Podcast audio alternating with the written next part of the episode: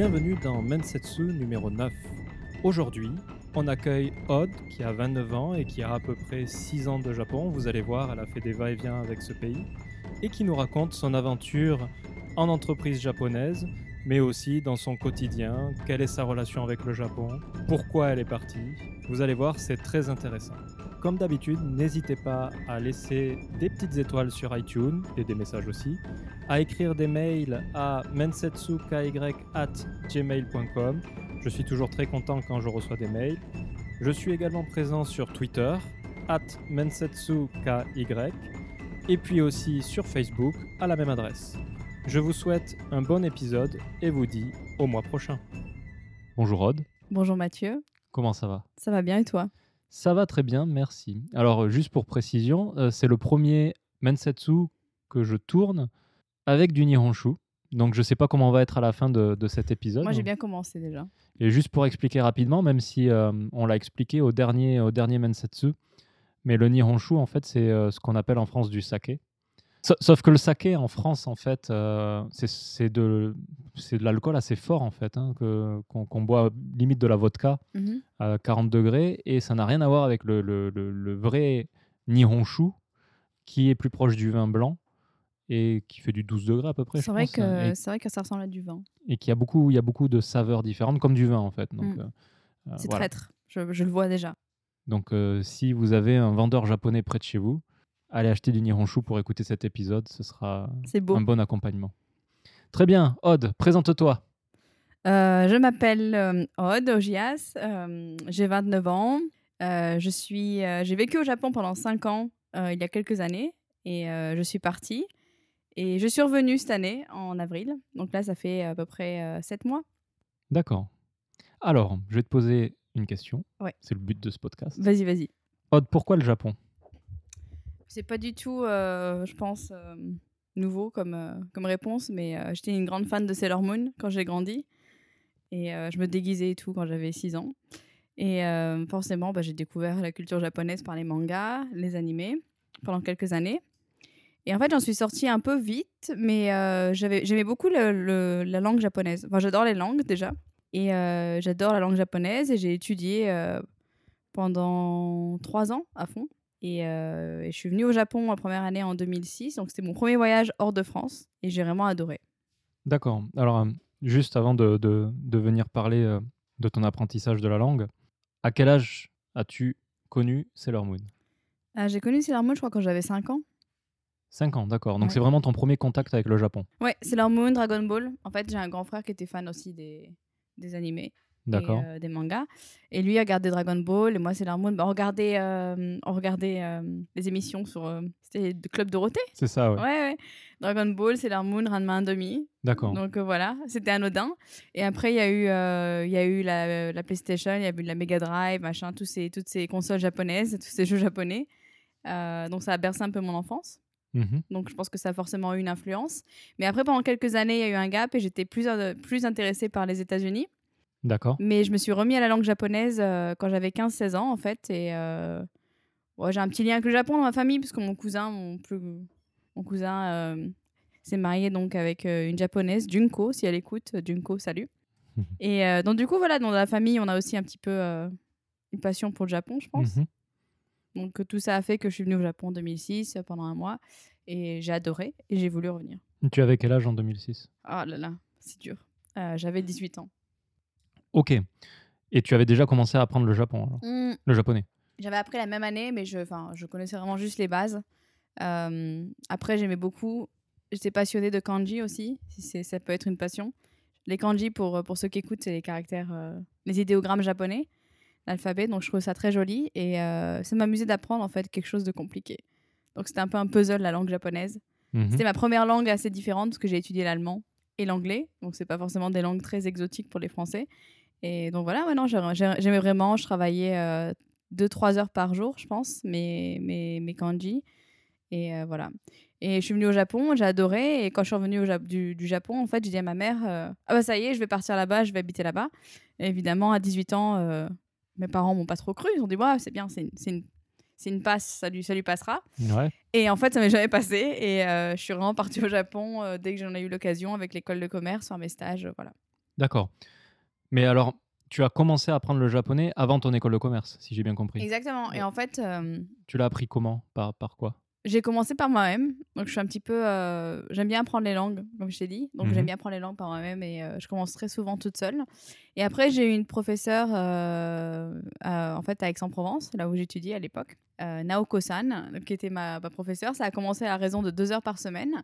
Et après, euh, j'ai dit à mes parents, j'adore. Et puis mes parents, ils étaient, c'était plutôt ouvert parce que bon, les langues, c'est quand même, c'est partie de l'éducation. Donc euh, ils étaient contents que j'ai trouvé, euh, que j'ai trouvé une passion que, qui puisse, euh, voilà, qui puisse m'épanouir et tout. Donc ils ont, euh, on a commencé à faire de deux heures. Je suis passée à six heures par semaine.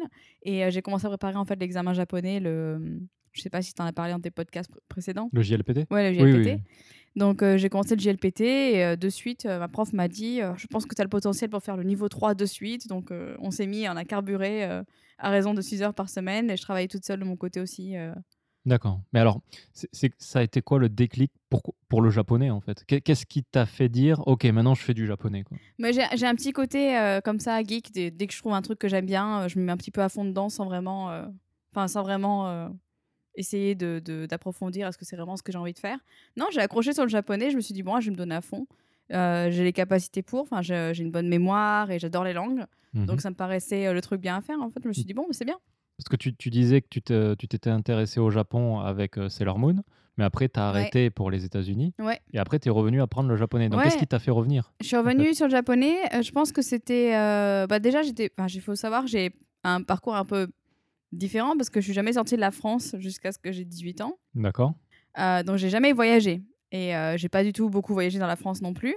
Euh, donc voilà, j'avais un peu envie, euh, quand je- quand j'ai eu 18 ans, j'avais envie vraiment de partir. Et je pense que mes parents l'ont senti. Et du fait que j'ai de la famille aussi au Japon et que ce soit un pays qui a quand même une réputation assez. c'est un pays, c'est un pays assez, euh, tu vas rigoler, safe, comme on dit. Donc voilà, mes parents ont dit oui, je suis partie pendant un mois. Et, euh, et ça a encore, ça, je pense que ça a accéléré en fait euh, le déclic. Je me suis dit, bon, bah voilà, j'adore la langue, j'ai adoré le Tokyo pendant un mois, euh, j'ai envie de m'investir un peu plus. D'accord. Et en fait, je suis rentrée en école de commerce et c'était assez marrant parce que j'étais en LV1 allemand toute ma scolarité. Et je suis arrivée en école de commerce et je leur ai dit, je veux faire japonais LV1. euh, c'est mon but maintenant, c'est d'avoir un stage au Japon. Euh, et donc, il y avait personne d'autre en école de commerce à Nantes qui faisait du japonais en LV1. Bon, je pense que ça se comprend. Et euh, ils m'ont trouvé en fait un prof. J'ai enfin, eu vraiment beaucoup de chance quand même parce que j'ai eu un prof, euh, un professeur en fait à Signiring pour moi. Bah, c'est bien ça. ouais. Ouais, Tanaka Sensei. D'ailleurs, s'il écoute Tanaka Sensei, merci. C'est très original comme nom ça. Pour, euh, Bah, Tanaka Sensei. Effectivement, ceux qui ont ouvert un livre de japonais, c'est un peu le premier nom que tu apprends avec Yamada.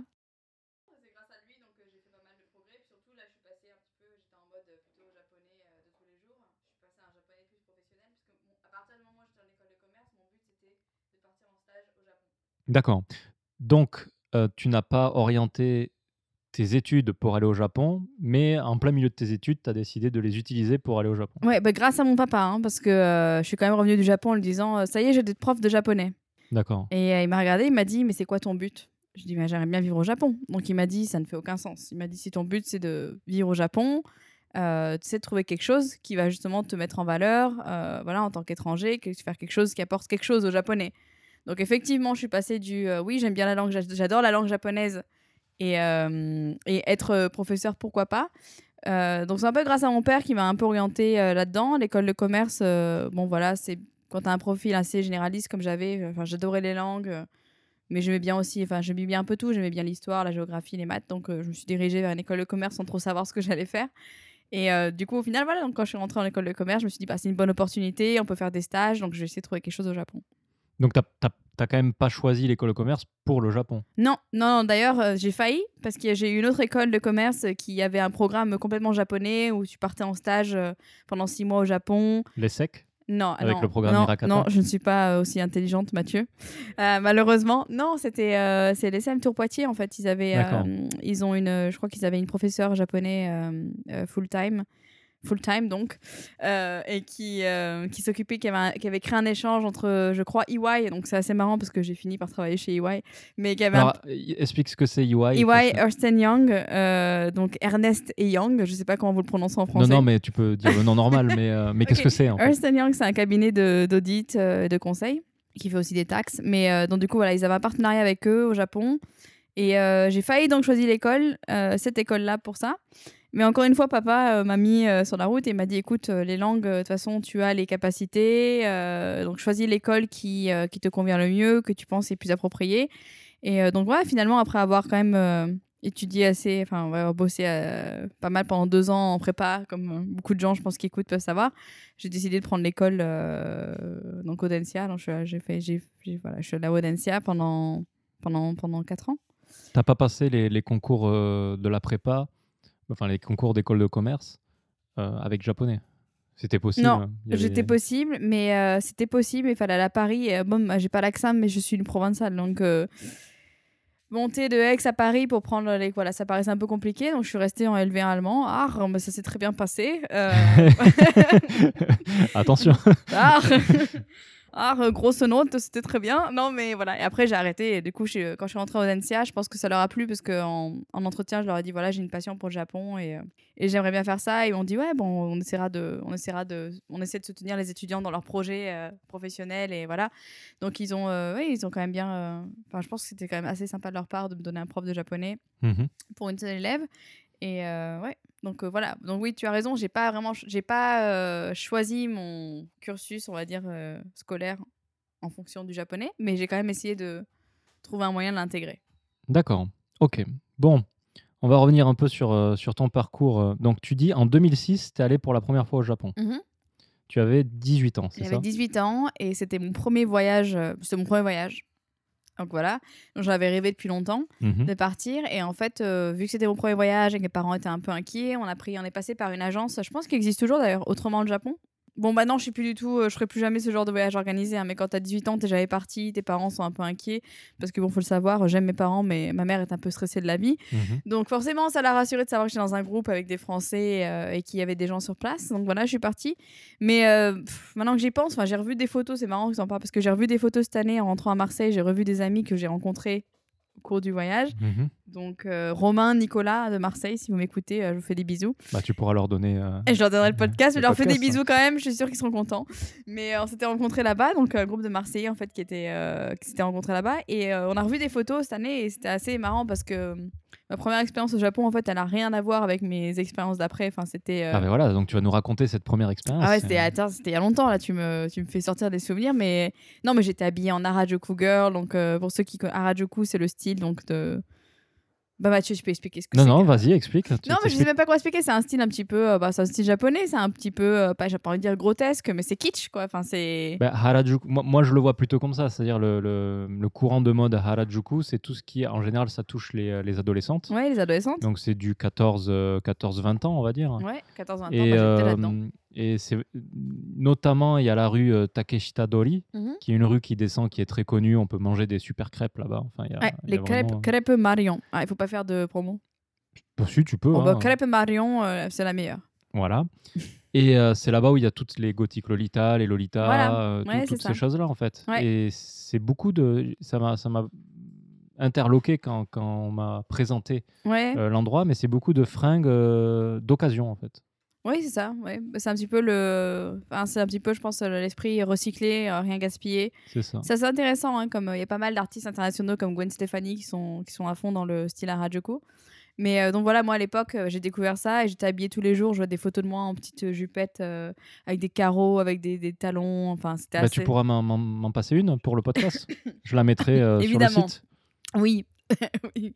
Oui, ça fait plaisir, Mathieu. Je t'en passerai une. D'accord, parfait, merci. Mais du coup, ouais, je suis restée à Tokyo pendant un mois et euh, vraiment un mois. euh, Maintenant que j'y pense, ça me paraît un peu ridicule de pas avoir visité le Japon parce que bon, Kyoto et tout. Mais, mais je pense que c'était dû au fait que voilà, j'ai rencontré des, des gens qui étaient, euh, qui étaient vraiment géniaux et on avait envie de passer du bon temps à Tokyo. Et donc, du coup, on a passé beaucoup de temps à Harajuku, Shinjuku, Shibuya, euh, Ikebukuro. Enfin, vraiment juste découvrir la ville. Puis en plus, voilà, faut pas oublier que moi, euh, je suis bon, voilà, hein, je suis une fille de province. hein, je suis née à Arles. euh, j'ai vécu toute ma vie dans le sud. Euh, j'étais même pas passée à Paris, j'étais à Tokyo déjà à 18 ans, donc j'avais jamais visité de grande ville. Donc pour moi, c'était vraiment la découverte. Tu imagines aller à Shibuya et tu lèves la tête et tu vois tous ces, toutes ces lumières, tous ces bâtiments et tout. C'était assez génial. Quoi. Du coup, quand tu es allé à Paris euh, plus tard, t'as Ah, dû- déçue. t'as- T'as dû être déçu. Ah hein. ouais, j'étais. Ouais. Moi, déjà, en tant que, que sudiste, t'es obligé d'être déçu quand tu vas à Paris. Ah non, moi je viens du sud et j'adore Paris. Bouh Non, mais voilà, non, j'ai pas été déçue, mais c'est vrai que c'est un, enfin, c'est, tellement vibrant, enfin, vibrant. Je suis désolée d'utiliser le mot en anglais, ils détestent ça, mais, c'est vraiment vibrant, quoi. Tu vois, quand tu vois ces lumières et, et cette jeunesse, euh, enfin, c'était vraiment, vraiment cool. J'ai l'impression que le Japon a un peu changé, enfin, Tokyo a un peu changé. Je sentais beaucoup plus d'énergie il y a 10 ans quand je suis venue la première fois. Après, ça peut être aussi pour le fait que je me suis habituée et qu'entre temps, j'ai vécu dans d'autres. euh, dans d'autres villes euh, aussi vibrant. Euh, mais voilà, ouais, non, c'était c'est vraiment une expérience géniale. C'était. euh, Alors attends, tu- tu, vas- tu vite quand même là. Je vais vite. C'est-à-dire pendant un mois, tu logeais où par exemple? À la Sakura Guest House, D'accord. vers Harajuku. Vers Harajuku, Ouais, vers, vers Yoyogi, non? Sendagaya Sendagaya, je crois. D'accord. Et euh, qu'est-ce que tu faisais en fait? Tu étais étudiante tu, euh, Bah, j'étais, c'était, alors attends, je me fais euh, 2006, 2006, 2006, c'était, eh ben c'était, je crois, ma première, ma fin de première année de prépa, si je dis pas n'importe quoi, ouais c'est ça. Donc fin de première année de prépa, mhm. ça allait plutôt bien. Je pense que c'était un peu euh, moyen aussi de décompresser. Euh, donc voilà, puis je suis revenue et puis. euh, Puis surtout quand tu es en prépa et que tu prépares pour les concours d'école et tout, euh, les profs ils, essaient vraiment de te préparer en essayant de te faire parler de tes expériences. Donc moi encore, euh, faut imaginer, enfin, j'ai vraiment euh, fait aucun voyage. Quand j'avais 7 ans, en fait, j'ai eu un cancer du foie. Donc euh, après ça, forcément, mes parents étaient un petit peu, euh, un petit peu stressés. Donc du coup, euh, j'ai pas vraiment eu, on va dire, une vie, une adolescence euh, normale parce que Mhm. j'allais pas beaucoup, euh, sortais pas beaucoup, j'étudiais beaucoup en fait. Et donc du coup, voilà. Quand j'ai eu l'occasion de, de partir au Japon, ben, c'était top parce que c'était mon premier grand voyage. C'était aussi la première occasion où j'avais vraiment la liberté de faire ce que je voulais, de m'exprimer. D'où les photos à Harajuku. Euh. Alors comment ça a été ton premier contact? Qu'est-ce que tu as fait les premiers jours? Euh, Qu'est-ce que Vraiment juste visiter, enfin, c'était juste euh, émerveillé, je pense, de... Enfin, de ce qui me paraît complètement banal maintenant. C'est assez marrant. Mais émerveillé de voir tous ces bâtiments, ces gens, enfin la grandeur des rues. Enfin, quand tu quand as vécu toute ta vie à Avignon, Aix-en-Provence, Arles, et que tout d'un coup tu te retrouves euh, au cœur de Tokyo, enfin, ça fait quand même un choc. C'est T'as l'impression d'être dans un film, t'as l'impression d'être dans un manga, euh, tu te dis mais je suis où?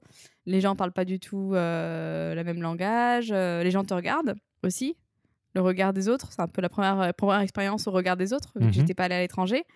Et évidemment, au Japon, bah, en tant que, que personne européenne, bah, c'est c'est assez facile de te repérer. Donc, euh, les gens te regardent beaucoup avec beaucoup de curiosité. Alors, imagine si t'es habillée avec du Harajuku en étant euh, Ouais. une, une européenne. Mais t'étais habillé tous les jours hein, à Harajuku Quasiment tous les jours, ouais, ouais, c'était marrant. Enfin, je revois les photos, je me dis, ouais, j'étais complètement à fond là-dedans. Quoi. Même Maintenant, ça me paraît complètement ridicule. Hein, je le referai jamais. Et euh, je suis pas tellement fan de- d'Harajuku. euh, J'aime beaucoup les petites rues d'Harajuku avec les petits restos, euh, machin, mais enfin, bon, la mode, ça m'intéresse plus du tout maintenant. Mais moi, je pense que c'était vraiment mon besoin de m'exprimer. Et le Japon m'a donné cette opportunité de m'exprimer un peu différemment, parce que c'est quand même un pays. euh, on en reparlera, je pense, dans d'autres questions. Mais c'est un pays où, euh, où bizarrement, euh, les gens s'expriment quand même par des, par des côtés un petit peu farfelus, Mhm. alors qu'ils sont quand même assez euh, réprimés au niveau de ce qu'ils peuvent faire et des codes sociaux. Donc c'était assez intéressant de, se retrouver dans ce monde-là tout d'un coup. D'accord. Et est-ce que tu aurais un souvenir Parce que app- apparemment là, je te pose beaucoup de questions, mais ça a l'air loin pour toi. Ouais, c'est loin. hein. Est-ce que tu aurais un, un souvenir choquant ou qui, t'a marqué en fait de ce premier voyage de un mois? J'ai pas, j'ai pas de souvenirs choquants, mais euh, j'ai vraiment très bonnes expériences parce qu'en fait, j'étais avec des amis qui adoraient la musique. Mhm. Et en fait, ce qu'on a fait, c'est qu'on a exploré pas mal la scène musicale euh, underground. Mhm. Shimoki Euh, tout tu dis ça. underground, il n'y a pas de mot en français pour non, underground, ça se Bah, dit. hein. elle est underground avec l'accent français. Donc, euh, je sais pas, non, je sais pas si c'était Shimoki Tazawa, il y a, parce qu'elle est un peu partout. Yoyogi, ça en fait, c'est caché. Au Japon, il y a beaucoup de, de petits bars cachés, il y a beaucoup de, ouais, de, de scènes musicales cachées. C'est ça qui fait un peu le beauté, la beauté du Japon. Mais on avait exploré tout ça. Et puis, euh, ce qui m'avait marqué surtout, c'était l'hospitalité des gens, Mhm. euh, des chanteurs, des musiciens. Et euh, voilà, il y a beaucoup de pays dans lesquels bah, les gens sont quand même assez fiers de faire ce qu'ils font et ils sont pas tellement intéressés par les, par les gens qui viennent les voir. Et les Japonais, c'est l'inverse, sont très humbles. Et du coup, forcément, d'avoir des... une audience européenne, ils étaient, en- ils étaient vraiment super contents. Et du coup, ils venaient nous parler après. Et des fois, c'était en, c'était en broken English ou en broken Japanese, hein, je sais pas. Mais on réussissait quand même à parler, à boire des, des verres. Et c'était vraiment sympa. Ça m'a marqué cette hospitalité, en fait. euh, D'accord. Ouais. Un premier petit copain japonais peut-être? Pendant ce mois-ci? Non, mais c'était une amourette. Je crois que c'était Yusuke-san. Yusuke, mais c'est un prénom tellement courant japonais. Non, mais c'est une amourette, genre un petit, un petit crush dans, dans un des groupes. J'avais 18 ans, Mathieu, et Souviens-toi, hein, j'étais, j'ai eu une, une enfance assez particulière. Oui, oui, non, bien, bien sûr. j'avais pas de copains à l'époque, je savais pas trop ce que c'est qu'un copain. J'étais vraiment là, un peu awkward. Moi, je suis Mhm. toujours un peu awkward pour les gens qui me connaissent. J'ai pas trop changé sur ça, mais non, non, à l'époque, c'était vraiment juste mignon comme ça. euh, Voilà. J'ai eu un copain japonais euh, plus tard. On en parlera après. On en après. Parlera après. Mais euh, pas pendant ce voyage-là, non. D'accord. Après ce voyage en, en 2006, Ouais. Qu'est-ce que tu as fait par rapport au Japon? Donc, tu es revenu. Ouais, je suis revenue en France, j'étais en deuxième année de prépa. Mhm. Et euh, j'étais encore euh, plus euh, japonisée, je pense, tatamisée. Ouais. Et euh, j'ai vraiment con- continué à apprendre le japonais. Et voilà, non, je- j'ai vraiment continué dans la- dans l'apprentissage de la langue. Puis j'ai décidé d'y retourner. Donc j'y suis retournée en 2007. Je suis en train de réfléchir aux dates là, parce que donc je suis retournée l'année d'après, un an après. D'accord. Tu es retourné combien de temps? Je crois que c'était 2-3 semaines, moins qu'un mois, mais 2-3 semaines par moi-même, je crois. Toujours dans la même Sakura House? Non, je crois que c'était. euh, je... Vraiment, là, tu me poses des questions, c'est à cette Alors, heure-ci. Ju- Juste euh, pour précision, on dit Sakura House, mais peut-être que les gens ne savent pas ce que c'est. Oui, euh, je sais pas, euh, une Sakura House, c'est un peu YMCA. D'accord, mais encore. C'est Jean-Claude qui parle. C'est euh, un concept. Voilà, c'est une, euh, c'est une house avec, euh, avec des gens dedans. Donc, c'est un petit peu une sorte de dortoir. Bah, c'est une guest house, quoi. C'est ce qu'on appelle une une guest, guest house ou un dortoir? Ouais, un, un petit peu. Tu as différents niveaux de guest house. Tu as des guest house un peu plus chers que d'autres. Bah, Sakura Mais- House, c'est une, une chaîne de guest house. C'est une guest house. Ben voilà, écoutez, moi-même, euh, je, je. Ouais. Tu savais pas? Non, si, je savais, oui. Mais je savais pas l'expliquer en français. Donc. D'accord. Merci, Mathieu. Donc Sakura House, c'est une chaîne de guest house House. qui est pas très chère, qui font euh, pas seulement de guest house d'ailleurs, parce que moi j'ai euh, j'ai loué un appartement chez eux pendant 4 Mhm, mois. mhm. Euh, c'est assez cher d'ailleurs, hein, mine de rien pour la qualité que c'était-. Ouais. Mais voilà. Donc on a défini la. La guest house. House. Et attends, je suis en train de réfléchir. Écoute, je crois qu'en 2007, mais là, je suis vraiment en train de me lancer. Non. J'ai fait un stage en fait dans une petite entreprise japonaise près de Nantes. Mhm. Donc ça devait être. euh, Je suis en train de faire la timeline dans ma tête. Donc ça va être l'été 2008. Mais oui, donc en 2007, je crois que je suis retournée au Japon pendant quelques semaines. Mhm. Et l'été 2008, j'ai dû faire mon stage euh, dans une entreprise japonaise euh, la première année à Nantes. Et après ça, je suis retournée au Japon à la fin 2008 euh, pour un stage en fait beaucoup plus long. En fait, j'ai eu une année de césure pendant un an et euh, j'ai réussi à trouver un stage au Japon pendant, pendant six mois, de janvier 2009 à, à juin 2009. Mhm. Donc, je travaillais chez Mazar, qui est une, euh, un cabinet d'audit. C'est pas un cabinet. Je crois que c'était un cabinet de recrutement. Non, c'est un cabinet d'audit et de conseil. Maintenant, ils font du conseil. C'est un petit peu. euh, D'accord. Voilà, c'est un cabinet français, donc c'est pas un des plus grands cabinets, mais c'est parmi les parmi les, les cabinets assez reconnus dans le monde. Et donc du coup, ouais, c'était un gérant français à l'époque, euh, et il embauchait pas mal de, de stagiaires, donc du coup, il, puisqu'il connaissait un petit peu le système des écoles, lui-même issu d'une école de commerce. Ouais. Et voilà, j'ai rejoint, j'ai fait mon stage, donc voilà, je suis revenue, ouais, ouais. donc on a la timeline. Premier Japon, euh, été 2006, euh, un petit peu de Japon en 2007, je crois en été aussi, 2-3 semaines, histoire d'eux. Mhm. Euh, par contre, on me demande pas ce que j'ai fait parce que là, j'ai aucun souvenir. Donc celui de 2000 2007, tu, tu, tu Vraiment pas. Je pense que je suis revenue à Tokyo et euh, dans ma tête, c'est un petit peu embrouillé parce que j'ai vraiment beaucoup d'expérience au Japon. Après 2008, je suis revenue en Mhm. été aussi. Et euh, je suis revenue à la fin de l'année, du coup pour un an. Donc comme je te disais, en fait en 2009, donc je suis restée de janvier à juin. Et j'ai réussi à trouver un autre stage euh, par la suite, donc toujours en, en cabinet d'audit, mais dans un plus grand PricewaterhouseCoopers, Mhm. donc PwC pour les intimes. Et euh, voilà, donc j'ai travaillé là-bas, euh, ça s'est très très bien passé. Euh, J'étais la première stagiaire en fait chez eux.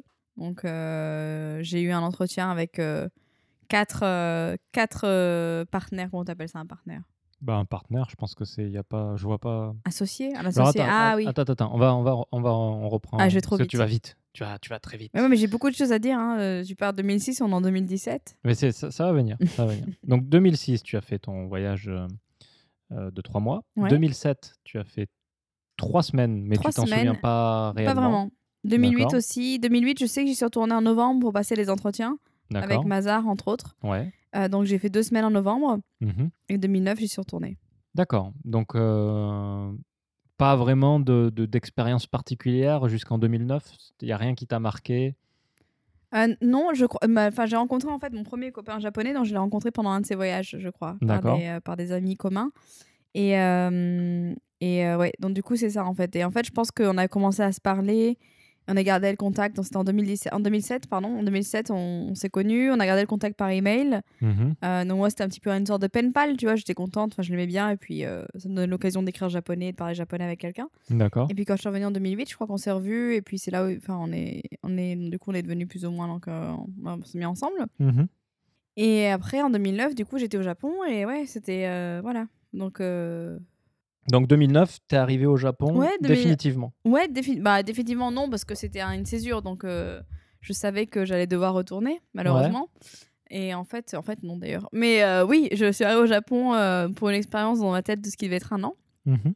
Et voilà, donc six premiers mois, euh, six premiers mois très mitigés. En fait, euh, j'ai pas vraiment aimé cette expérience pour être vraiment honnête, mais euh, c'était dans une petite en- entreprise avec 10, 10 personnes. euh, voilà, c'était très très japonais.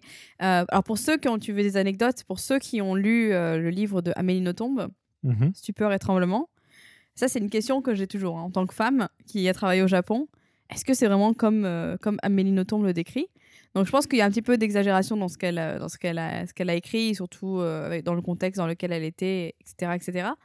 Mais euh, j'ai quand même le souvenir donc de deux trois incidents qui sont assez anecdotiques. C'était marrant. Euh, donc une fois, une des managers japonaises en fait euh, de l'équipe m'a demandé d'aller à la banque euh, à 2h55 l'après-midi. Donc euh, pour ceux qui vivent au Japon, vous le savez, mais les banques au Japon ferment à 3h. Et la banque la plus proche, en fait, était à 15 minutes à pied.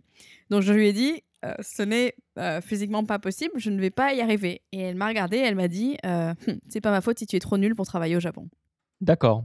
C'est c'est bien ça, c'est- ça, Donc, met, c'était- ça met l'ambiance. Donc voilà, j'étais en 2009, euh, voilà, j'ai- j'ai j'ai travaillé tellement dur pour entrer en école de commerce, euh, j'ai tellement bossé mon japonais nuit et jour pour arriver au Japon, pour vivre mon rêve. Et euh, mon rêve, très vite, en fait, s'est fait un petit peu détruire par la réalité de l'entreprise japonaise et des Japonais, euh, qui, je pense, peuvent parfois voir les étrangers comme une, une certaine threat. Ah, désolé, on, Une menace. une menace, merde. Et euh, donc du coup voilà, c'était assez intéressant. Il y a eu cet épisode-là, il y a eu l'épisode aussi, on m'a demandé de ranger certains documents dans des classeurs et euh, et euh, c'était pas rangé comme elle voulait, alors qu'elle m'a pas précisé comment elle le voulait. Donc elle est revenue, elle m'a jeté les classeurs sur le bureau, elle m'a fait tu, re- tu recommences. D'accord, classique. Classical, ouais, vraiment classique et euh, ouais, ben, digne du roman euh, Stupeur et tremblement. hein. Mhm. Alors, on m'a pas fait nettoyer les toilettes, mais on m'a fait apporter le thé. Et euh, même ça, donc malheureusement, j'ai échoué, hein, misérable européenne que je suis, euh, parce que j'ai oublié donc de sortir à reculons. Ah, il voulait vraiment que tu le fasses. À la japonaise, oui, donc, parce que pour ceux qui nous écoutent au Japon, tourner le dos, tourner le dos aux, aux invités ou aux guests, c'est c'est pas bien vu, donc euh, c'est pas poli. Donc il faut jamais tourner le dos en fait euh, si tu as des invités. Donc j'ai apporté le thé. Et pour moi, je me suis retournée, euh, j'ai posé le thé sur la table. euh, j'ai sûrement pas dû le poser dans la bonne position. L'alignement des étoiles était sûrement pas bon. Mais voilà, j'ai repris le plateau et je suis sortie de la salle bah, normalement. Et puis on m'a fait la remarque après. Ah, c'est pas bon quoi. C'est pas, c'est pas ça. Tu pourras pas travailler au Japon. Donc ça c'est la deuxième. Et t'as dit que Donc t'en avais ça- une troisième. Non, la troisième, il y a le classeur à la banque. Et puis, et puis alors, toutes celles, toutes ces anecdotes que j'ai envie d'oublier parce que c'était quand même assez horrible. Enfin, je rentrais quand même le soir bien démotivée. Alors, j'avais mon copain japonais à l'époque, donc euh, ça aidait beaucoup parce que j'avais quelqu'un avec à qui rentrer et à parler de ses expériences. Et il te disait quoi quand tu Et il me disait que c'était pas normal et que euh, ils étaient peut-être jaloux, machin. Mais, mais c'était pas ça le plus dur. Le plus dur, c'était vraiment de, de cette première expérience, tu vois, après avoir passé tant d'années à rêver un petit peu de, de quelque chose. Et puis, euh, Mais alors au final, tu, tu disais que ce qui te plaisait c'était euh, la langue. ouais. Et là, tu me parles d'un- d'un- de vivre le rêve japonais. C'était quoi pour toi le rêve japonais? Non, le rêve, c'est-à-dire que voilà, tu penses que tu as passé tellement de temps et tu as mis tellement d'efforts dans l'apprentissage de la langue et de la culture que tu, tu, 'fin, c'est un petit peu un, un- un given, tu vois, que les gens sur place vont, vont bien te recevoir en fait, et vont bien Ouais. t'accueillir et vont te voir comme une, une force positive plutôt qu'une menace. Et en fait, c'est pas du tout ça. hein. Tu, 'fin, tu as beau parler japonais, tu as beau être intéressé par la culture, il y aura toujours des gens qui te- qui t'appré- t'apprécieront, il y aura toujours des gens qui te verront, euh, voilà, comme une menace. Mais Et, alors euh, ça, est-ce que ce serait pas un peu pareil en France par exemple? Imagine l'étranger l'est qui sûrement- apprend le français. Ça l'est sûrement, ça l'est sûrement, sauf que j'ai pas eu cette expérience. Et euh, pour moi, c'était vraiment, tu vois, le j'avais eu tellement cette expérience euh, assez exceptionnelle en 2006 lors du premier voyage d'acceptation, d'acceptation. Oui. Ouais, de, de, de l'autre. Enfin, j'avais trouvé les Japonais tellement accueillants et chaleureux, mais c'était dans un contexte de vacances et euh, voilà, c'était différent. Et là, quand tu commences à rentrer dans la culture de, dans l'entreprise japonaise, c'est différent. Mhm. J'ai l'impression qu'il y a vraiment deux mondes parallèles. Il y a le, il y a la vie au Japon et il y a le travail. Et je pense que tu entends ça très souvent dans des, des podcasts. Euh, voilà, vivre et travailler au Japon, c'est pas du tout pareil. Et euh, quand tu commences à travailler, bah, tu vois un petit peu ces côtés, on va dire, euh, un peu plus fermés du Japon. Voilà, c'était un petit peu, un petit peu. je veux dire, ma première expérience au Japon, j'étais déçue. J'étais un petit peu triste et. mais bon, je me suis pas laissée abattre. voilà, j'avais, j'avais tellement, comme je dis, j'avais tellement étudié pour ça, enfin que ce soit au niveau des études et au niveau du japonais, Mhm. Que je me suis dit, bah écoute, euh, voilà, ça marche pas en cette entreprise, je vais essayer autre chose. Donc j'ai, trouvé, en fait, j'ai démarché euh, pas mal de, pas mal de gens, de Français, euh, notamment parce que bon, quand t'es, quand t'es dans une petite communauté, c'est quand même plus facile de très souvent de faire des contacts. Et en fait, j'ai trouvé euh, deux, deux, euh, deux Français qui étaient en poste chez PricewaterhouseCoopers. Mhm. Et euh, c'était vraiment du bon timing parce qu'en fait, ils cherchaient des, des jeunes Français à mettre dans leurs équipes d'audit parce qu'ils avaient besoin en fait un petit peu de français pour les clients français. Il se trouve qu'à l'époque, il n'y avait pas beaucoup de Français qui étaient au Japon et qui parlaient japonais et qui voulaient faire l'audit. Donc, euh, ils ont de suite, euh, eux, ils ont tout de suite eu un très bon feeling, et moi aussi. Mais voilà, il y avait aussi la question de, voilà, t'as- t'as- quoi, j'avais 19 ans, 20, 20 ans, euh, euh, t'es pas, t'as pas encore de diplôme, parce que bon, on est encore étudiant. Les Japonais connaissent pas trop ce système de, de stage long terme, hein, parce qu'un stage au Japon, quand tu dis intashipu, c'est c'est 3-4 semaines, et puis tu apportes le thé à reculons, et euh, tu classes peut-être des dossiers, ou euh, Mhm. euh, si t'es chanceux, tu fais des photocopies. Enfin voilà, c'est vraiment, c'est vraiment euh, un, un petit stage, tu vois, histoire de mettre ça sur ton CV. Oui. Mais en France, c'est quand même assez différent dans les écoles de commerce. Donc voilà, il y a eu cette difficulté. J'ai dû passer les entretiens avec euh, donc quatre partenaires japonais qui devaient avoir euh, l'âge moyen devait être 75 ans. Mais voilà, ils leur expliquaient euh, pourquoi je veux être au Japon, euh, donc euh, cet amour la culture japonaise, etc., etc. Et puis, alors, des questions assez marrantes pendant l'entretien. Est-ce que vous êtes marié? Est-ce que vous avez l'intention de vous marier? Vous inquiétez pas, de toute façon, chez nous, il y a beaucoup d'hommes, donc vous trouverez forcément un candidat. D'accord. Mais ça s'est très bien passé. Ce stage-là, c'était très bien passé. Ça m'a donné justement un petit peu, ça m'a remis du baume au cœur parce qu'après ma première expérience de six mois, c'était pas facile Donc tu as fait six mois chez Mazar chez Mazar et après 6-7 mois, je crois 7 mois chez PricewaterhouseCoopers. et tout ça c'était 2009. 2009, donc ça nous apporte 6 mois, 7 mois. Ça nous apporte en fait, j'ai prolongé mon stage chez Price euh, parce que ça se passait très bien. Je l'ai prolongé jusqu'en mars 2010. Ouais. Et à partir de avril 2010, en fait, ce que j'ai fait, euh, donc j'avais toujours cette envie de rester au Japon. Donc euh, j'ai demandé en fait à mon, mon école de, donc voilà, on devait faire un semestre à l'étranger. Donc moi j'ai Mhm. demandé le Japon et j'ai demandé en fait de faire deux semestres au Japon. Je leur ai expliqué que j'avais un, un projet professionnel d'être au Japon, que c'est un pays euh, euh, qui demande évidemment beaucoup d'investissement au niveau de la langue et que les Japonais apprécieront quelqu'un qui a plus d'expérience au Japon que quelqu'un qui a voilà peut-être six mois quelque part et six mois euh, au Japon. Mhm. Donc euh, j'ai réussi à en fait à négocier. Donc l'école était encore un peu flexible sur ça, c'était sympa. J'ai réussi à rester un an au Japon. Donc j'ai fait un an d'échange chez Nihon Daigaku, Nichidai, qui est une, bon, une tr- pour ceux qui écoutent, hein, c'est une très grande université en termes de nombre. C'est pas une des meilleures, mais euh, mais voilà, c'est, une- il y a beaucoup de campus. Donc moi je suis à l'école de commerce en fait de, de Nichidai. Mhm. Et j'y suis restée un an et j'ai pris des cours, donc pas de japonais pour le coup. Je faisais de la littérature japonaise en japonais. Je faisais de la compta japonaise, de la finance japonaise. Tous mes cours étaient en japonais et tous mes essais étaient en japonais. Donc tu étais avec des gens de, des de- Japonais. de quel âge à peu près? Pas de mon âge euh, ou un peu plus, un peu plus jeune peut-être. Mais, euh, senti une- Alors vu que tu as goûté ouais. un peu euh, à ton école de dur. commerce Ouais, c'était dur. et l'université, est-ce que tu pourrais décrire un peu la différence qu'il y a entre euh, des étudiants Ouais, complètement. euh, universitaires euh, français et japonais? Complètement. Bah, euh, au Japon, je pense qu'il y a, hum, y a vraiment très peu d'étudiants qui prennent vraiment au sérieux en fait euh, cette, cette partie de leur vie. Euh, parce que voilà, il faut savoir que les Japonais savent qu'à partir du moment où ils, ils commencent à travailler en entreprise, euh, voilà, ça commence à devenir très dur, il y a de longues heures. Donc en fait, on les encourage un petit peu à profiter de la vie, je pense, pendant cette période, euh, tu vois, de, de, de leurs 18 ans, euh, 20 ans. On leur dit, ben, ouais, profite de l'université parce qu'après, c'est ce qui va devenir plus dur. Alors que nous, tu vois, en France, quand tu as fait le système des grandes écoles, tu as quand même le système de la prépa qui, qui te fait quand même pas mal étudier, préparer pour ça. Et après, quand tu réussis à intégrer, bon, il y a pas mal de gens qui, après la prépa, de toute façon, en école, euh, bon, pour être vraiment honnête, les gens commencent à, beaucoup moins travailler, s'investir beaucoup moins qu'ils l'ont fait en prépa. Mais quand même, tu vois, des gens qui travaillent, qui veulent avoir leur crédit. Enfin, c'était quand même beaucoup plus de maturité dans ce que je voyais en France pour ma première année. Alors que là, au Japon, les gens dormaient en cours. Quoi. Les, tous les Japonais avec qui j'étais dormaient. J'étais la seule assise devant à écouter le professeur euh, assidûment, à lui poser des questions. Alors, j'étais la seule à poser des questions aussi, parce qu'au Japon, les gens ne posent pas de questions. Euh, poser des questions au prof, ça se fait pas. Ça peut paraître un petit peu fou pour les gens qui écoutent euh, d'aller en école et d'avoir peur de poser une question au prof, mais c'est un petit peu comme ça au Japon. Et si tu as des questions, tu vas à la fin du cours et lui parler euh, one-on-one, mais tu ne poses pas devant tout le monde en fait. Donc moi, j'étais un petit peu l'extraterrestre. hein. J'étais assise devant avec mes, mes bouquins sur les taxes japonaises, sur la fiscale japonaise, voilà, sur la compta japonaise, et j'étais là à poser des questions. Et j'avais vraiment, enfin, j'avais vraiment l'impression que moi, je voyais ça comme une chance, comme eux, ils, ils prenaient vraiment ça. euh, Est-ce que ce serait pas dû aussi, euh, là tu parles du fait qui est vrai, hein, euh, de, de ce que moi aussi j'ai pu voir, hein. c'est-à-dire euh, l'université c'est les années où ils peuvent faire les fous et après euh, une fois qu'on rentre dans le monde de l'entreprise en salariman, euh, Complètement. c'est le début de la fin, il y a ça, C'est le début de mais la fin. mais- ouais. mais il y a aussi autre chose, c'est-à-dire que les entreprises dans, dans tous les cas embauchent toujours au printemps, ils ont un quota, on l'a déjà expliqué dans des podcasts euh, précédents, mais bon je, je le réexplique, ils ont des quotas par école. Ils disent Ah, je veux 50 personnes de Todai, donc l'équivalent de HEC peut-être, ou Ouais, de ouais, Polytechnique. J'en Ouais. veux 40 de telle école, 50 de telle, Ouais, telle ouais. école. Ils les prennent en masse dans la boîte et ils les affectent un peu euh, au hasard. Ah bah, ils font du sales. Mais, ils les, mais les, les gens, non, pas seulement, mais ils les mettent un peu partout dans les entreprises, mais indépendamment de ce qu'ils ont pu étudier. Oui, oui, ah oui, complètement. Au Japon, t'as pas vraiment besoin d'étudier. euh, Moi, je suis avec des gens, enfin, euh, en ce moment, je suis avec des gens qui ont fait des études euh, d'économie. Je suis avec des gens qui ont fait des, des PhD, euh, voilà, sur les relations entre la Chine et la Corée, qui travaillent maintenant dans du, de la stratégie marketing euh, pour des boîtes de beauté. Enfin, je veux dire, c'est. C'est complètement éloigné. Alors, c'est vrai qu'en France, on te demande beaucoup plus de te spécialiser plus jeune. Donc, tu as un petit peu cette, euh, C'est peut-être pour ça qu'au final, ils s'en fichent.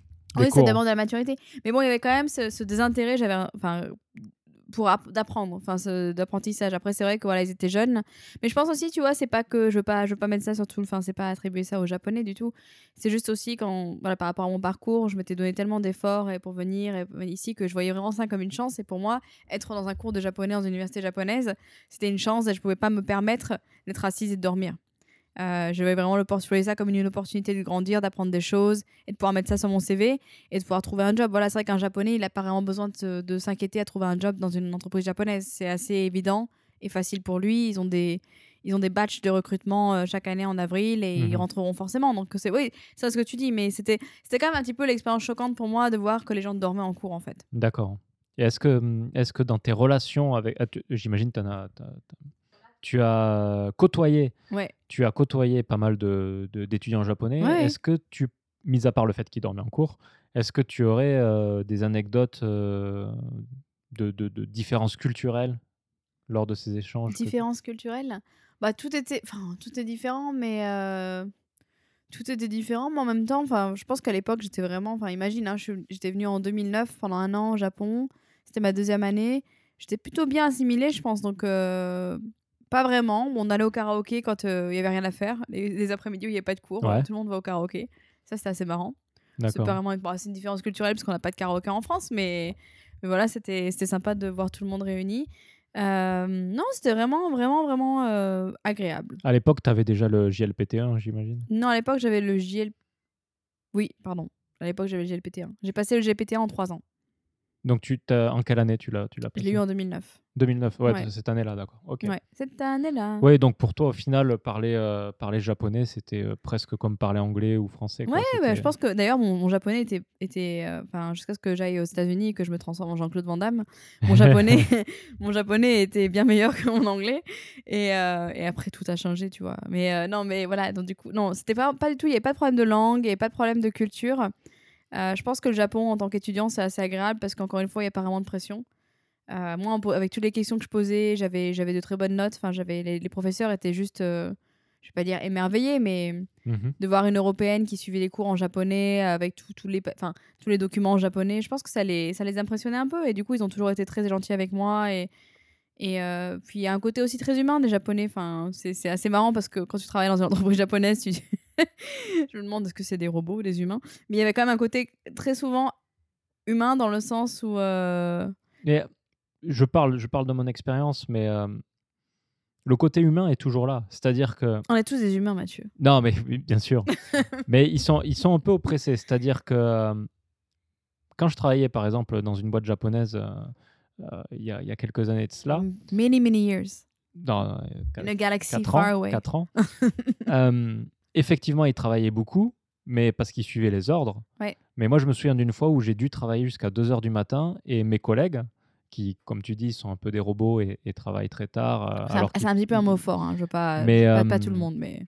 Mais mes collègues, au final, qui avaient fini leur boulot, pour le coup, c'est moi qui n'avais pas fini, ils sont restés jusqu'à 2 heures du matin avec moi pour me, pour me supporter moralement. Ouais, de supporter, Et de donc, soutenir, à te soutenir. Me, me soutenir moralement. Mais te supporter aussi, je te connais. et, les deux. et du coup, tu vois, il y a cette humanité, en fait, elle est au niveau du groupe, Oui, pas seulement individuelle. Oui, bien sûr, bien sûr. Non, il y a une forme de, il y a une forme d'humanité à laquelle tu penses pas forcément. Enfin, c'est assez marrant, mais euh, je pourrais te donner des exemples après, mais euh, mais voilà, enfin, des choses auxquelles tu penses pas vraiment et, et auxquelles les Japonais vont penser et pour te pour essayer de te faire sentir mieux. Donc ça, vraiment, j'ai vraiment pas eu de problème au niveau de l'université. C'était vraiment, je pense que ma vision du Japon, euh, ma vision colorée et rose du Japon a vraiment changé quand j'ai vraiment commencé à travailler. Donc, euh, suite à, à cette expérience. euh, Bah, déjà, le stage, le stage m'a un peu ouvert les yeux. Ça a été un petit peu une claque Mhm. qui te Chez Mazar. hein. Chez Mazar, ouais. D'accord. Euh, c'était une claque et et euh, du coup c'était assez difficile parce que en fait je pense que c'est pas du tout le tu vois le sens dans lequel je l'ai fait et et, et fait pas beaucoup de sens. Dans- J'ai commencé en tant que stagiaire donc j'ai vu le monde de l'entreprise et après je suis repassée dans un monde un peu doux Mhm. de l'université et après j'ai dû me replonger dans la vie professionnelle. Enfin c'était D'accord. c'était assez enfin tu vois de jongler entre euh, Entre les un deux. peu à devenir bipolaire, hein, à- à- à vraiment être stressé d'un côté euh, quand t'es au boulot et euh, être super relax quand t'es à l'université. Enfin, ça, c'était assez compliqué. La fin de l'université d'ailleurs, euh, donc c'était, je recale les dates en live là parce que vraiment, enfin, j'ai du mal, euh, je sais pas ce qui se passe, mais j'ai commencé en C'est le avril Nihonshu. 2000. Ça, C'est le Nihonshu. Nihonshu est en train de tout mélanger. je- N'essayez jamais chez vous. hein. Mais non, le... j'ai commencé en avril 2010. euh, Chez qui? je, je te disais à l'université, donc je pense que le premier semestre était en 2010. Ah, parce que tu me parlais de 2009 tout à l'heure. Non non. 2009, l'année 2009, c'était Mazar et attention, lui aussi, il est complètement perdu dans Voilà. le show. On reprend. Janvier 2009 à mars 2010, j'étais en, en stage, D'accord. euh, deux entreprises. Avril 2010, euh, l'université japonaise et j'y suis restée jusqu'à décembre 2000 2010. D'accord. Donc deux semestres. Et en fait, entre-temps, ce qui s'est passé, donc euh, le Japon, le Japon, oui, non. Euh, Price me proposait un job en fait euh, au Japon, vu que mon expérience s'était très bien passée. Et en fait, je sais pas, je me suis réveillée, euh, je me suis réveillée un jour de septembre, un matin, j'avais fait un rêve, euh, j'avais fait un rêve sur la Nouvelle-Calédonie. Et je me suis réveillée avec euh, cette idée en tête que je dois aller en Nouvelle-Calédonie. D'accord. Donc c'était assez étrange. Je me souviens encore de, me, de ce réveil. Voilà, enfin c'était assez étrange parce que c'est pas. Enfin, j'avais une très bonne amie. J'ai toujours une très bonne amie, Elodie, euh, qui est de Nouvelle-Calédonie, Mhm. avec qui je, je, je- on vivait dans le même immeuble quand j'étais à, à Nantes. euh, avec Audencia la première année. Donc j'avais connu la Nouvelle-Calédonie grâce à elle, mais après ça, j'avais pas vraiment eu de contact avec des gens de Nouvelle-Calédonie. Et j'ai eu ce, ce rêve et je me suis réveillée, je me suis dit, bon, bah, j'ai un stage de fin d'année à faire. Euh, regardons ce qui se passe en Calédonie. J'ai regardé Price Nouvelle-Calédonie et j'ai envoyé un email aux associés. Mhm. Et je leur ai dit euh, bonjour, je m'appelle Odogias, euh, voilà, je suis en école, dernière année d'école de commerce, euh, je cherche un stage de fin d'année. J'ai déjà fait un stage chez Price en audit euh, au Japon, j'ai fait voilà. Donc l'histoire était un peu là et je reçois un email Ah, votre profil est super intéressant, quand voudriez-vous commencer? Et en gros, voilà. Donc ça s'est fait comme ça. Donc à partir d'un rêve, hein, je me suis réveillée un matin avec une idée. En trois jours, je crois que c'était trois jours ou moins d'une semaine, ça s'est décidé. Et là, je dis à tout le monde, euh, bah, je pars en janvier 2000, euh, 2011, je pars en Calédonie pour un stage de 7 mois en audit. D'accord. Donc là, tout le monde est un petit peu, parce que tout le monde connaît Aude. Depuis 5 ans, Aude nous, nous fait euh, tourner la tête avec le Japon, le Japon, le Japon. Tout d'un coup, Aude part en Nouvelle-Calédonie. C'était un petit peu euh, nouveau pour les gens. Mais je pense que ce qui s'est passé, c'est que j'avais besoin d'un break, j'avais besoin de faire le point en fait sur, euh, sur le Japon. Euh, J'étais venue voilà, avec euh, beaucoup d'idées, euh, beaucoup d'attentes. Et, et j'ai vraiment, j'ai vraiment adoré mon expérience. hein. je veux dire, même, Mhm. même ces difficultés que j'ai eues chez Mazar ou euh, la difficulté culturelle, enfin, il n'y a jamais rien qui m'a fait, qui m'a fait vouloir partir. Mais j'avais vraiment cette envie d'essayer autre chose. Et donc, du coup, en janvier 2011, en fait, je suis partie du Japon faire mon dernier stage d'études en Nouvelle-Calédonie. Pendant six mois. Pendant, pendant 6-7 mois, ouais. En fait, tu avais senti qu'il allait y avoir le gros tremblement de terre de mars. Eh ben écoute, alors mon père, mon père dit, mon père dit que j'ai un truc pour euh, sentir ce genre de choses et que je pars soit avant, soit après. Mais apparemment, il y a... si je pars, il y a une catastrophe qui suit et si j'arrive, il y a une catastrophe qui vient de passer. Donc, Da- oui, c'est un peu. D'accord. donc vu que je pars euh, du Japon euh, cette année novembre, prépa- préparez-vous. hein. Oula, j'y avais pas pensé. The big one is still pending. Non, mais bon, voilà. Joke aside. Non, non, du coup, en janvier 2011, je suis partie en Calédonie et j'y suis restée jusqu'en jusqu'en août. Et après, tu es revenu au Japon. Bah oui, alors c'est bizarre, hein, j'ai adoré la Calédonie. euh, c'est vraiment, enfin, bon là, c'est, enfin, c'est même pas culturellement, oui, c'est la France, mais c'est, complètement différent. Vivre, vivre, vivre sur une île qui est loin de tout, c'est vraiment une expérience différente et j'ai adoré. Et euh, Mais le Japon, n'est-ce pas une île loin de tout? Ah oui, c'est un archipel et euh, ouais, j'avoue, non, j'avoue, j'avoue. Bah oui, j'ai un truc avec les îles, je pense. hein. Euh, même Manhattan, on pourrait peut-être dire que c'est une île. Donc, euh, mais euh, ouais, non, j'a- j'avais adoré. Et euh, mais bon, voilà. Après, c'était plutôt les, les opportunités, les opportunités à long terme. Je me voyais plus au Japon, donc bon, même si c'était idéal, c'était paradisiaque. en fait, j'ai cherché un, un job, mon premier job du coup, donc un VIE. Est-ce qu'on explique ce que c'est qu'un VIE On l'a déjà expliqué dans l'épisode 4. On a eu Thierry Darsin. Euh, le podcast. Non, je pourrais interroger. Il faudrait faire Thierry, appel à un ami. Ouais, On appelle ça. Thierry Darsin et il vous dit ce que c'est que le Bonne idée, je vais lui proposer. Mais on a, on a déjà expliqué dans l'épisode 4 avec Julien euh, ce qu'était un VIE. Bon, on peut le réexpliquer rapidement. Euh, c'est un contrat assez spécial qui permet de voyager pendant deux ans. euh, Travailler. Mais lapsus intéressant. Ben, voilà. Lapsus Non, mais je, très dis- je- intéressant. je- je disais voyager. Je pense donc- que vous savez ce que Mathieu a fait pendant son VIE. Non, non, bon, alors je, je, je, je, je redis. c'est le Lironchou. Un VIE, c'est un contrat un peu spécial qui, en fait, euh, c'est anciennement euh, un volontaire de l'armée qui fait que le gouvernement nous prête à une boîte privée et cette boîte paie les déplacements, donc les billets d'avion pour venir dans le pays. Euh, si on négocie bien, elle paie aussi l'appartement. Et ça permet de travailler pendant deux ans et d'être payé avec des indemnités, c'est-à-dire qu'on n'est pas imposé. Voilà. Donc c'est très avantageux quand. C'est beau, c'est beau comme tu l'expliques. hein. Mais, mais non, mais c'est Ça ça. remplace en fait le service militaire d'une certaine façon. Oui et non, parce que. Tu rends service à l'État français en fait. C'est un petit peu ça l'idée derrière, de rendre le service à l'État français en travaillant pour une euh, entreprise française basée à l'étranger. Voilà. Origi- originellement. Originellement, le, le concept Originellement, derrière. Maintenant, c'est plus maintenant, un, le- maintenant plus un contrat euh, de le- travail le- comme voilà, le, gouvernement essaie de, promouvoir ce, ce contrat pour pousser les gens à voyager en fait et, et aller dans, à l'étranger, travailler à l'étranger. Exactement. Et c'est très avantageux. Enfin, ça dépend les pays. C'est très avantageux. Japon, le Japon, c'est plutôt bien. Et euh, du coup, euh, là aussi, beaucoup d'hésitation dans ma carrière. Est-ce que je reste avec Price? J'avais adoré Price. Euh, J'avais des mentors là-bas et tout. Est-ce que j'essaie autre chose? Et du coup, j'ai eu une offre de VIE chez BNP. BNP Paribas, euh, Mhm. dans les assurances. Et, et voilà, enfin moi, c'est toujours un petit peu cette envie de quelque chose de nouveau. je pense qu'il y a un peu le fil conducteur de ma vie Mhm. so far. Voilà, le- l'expérience nouvelle, the new experience. D'accord. et donc, tu es allé dans les assurances. Et du coup, j'ai dans les assurances alors que je connaissais rien. Et je suis allée dans les assurances dans un poste d'actuariat. Donc, euh, l'actuariat, je veux dire, c'est quand même un. Est-ce que tu peux expliquer ce qu'est Je l'actuariat? Ne sais même pas si je peux. Est-ce que je peux sortir mon téléphone et, et googler euh, Si tu veux. Mais euh, non, mais l'actuariat, en fait, c'est une science. C'est c'est quand même des mathématiques qui calculent en fait le prix des assurances. Donc, en fait, le prix des assurances est déterminé par les actuaires.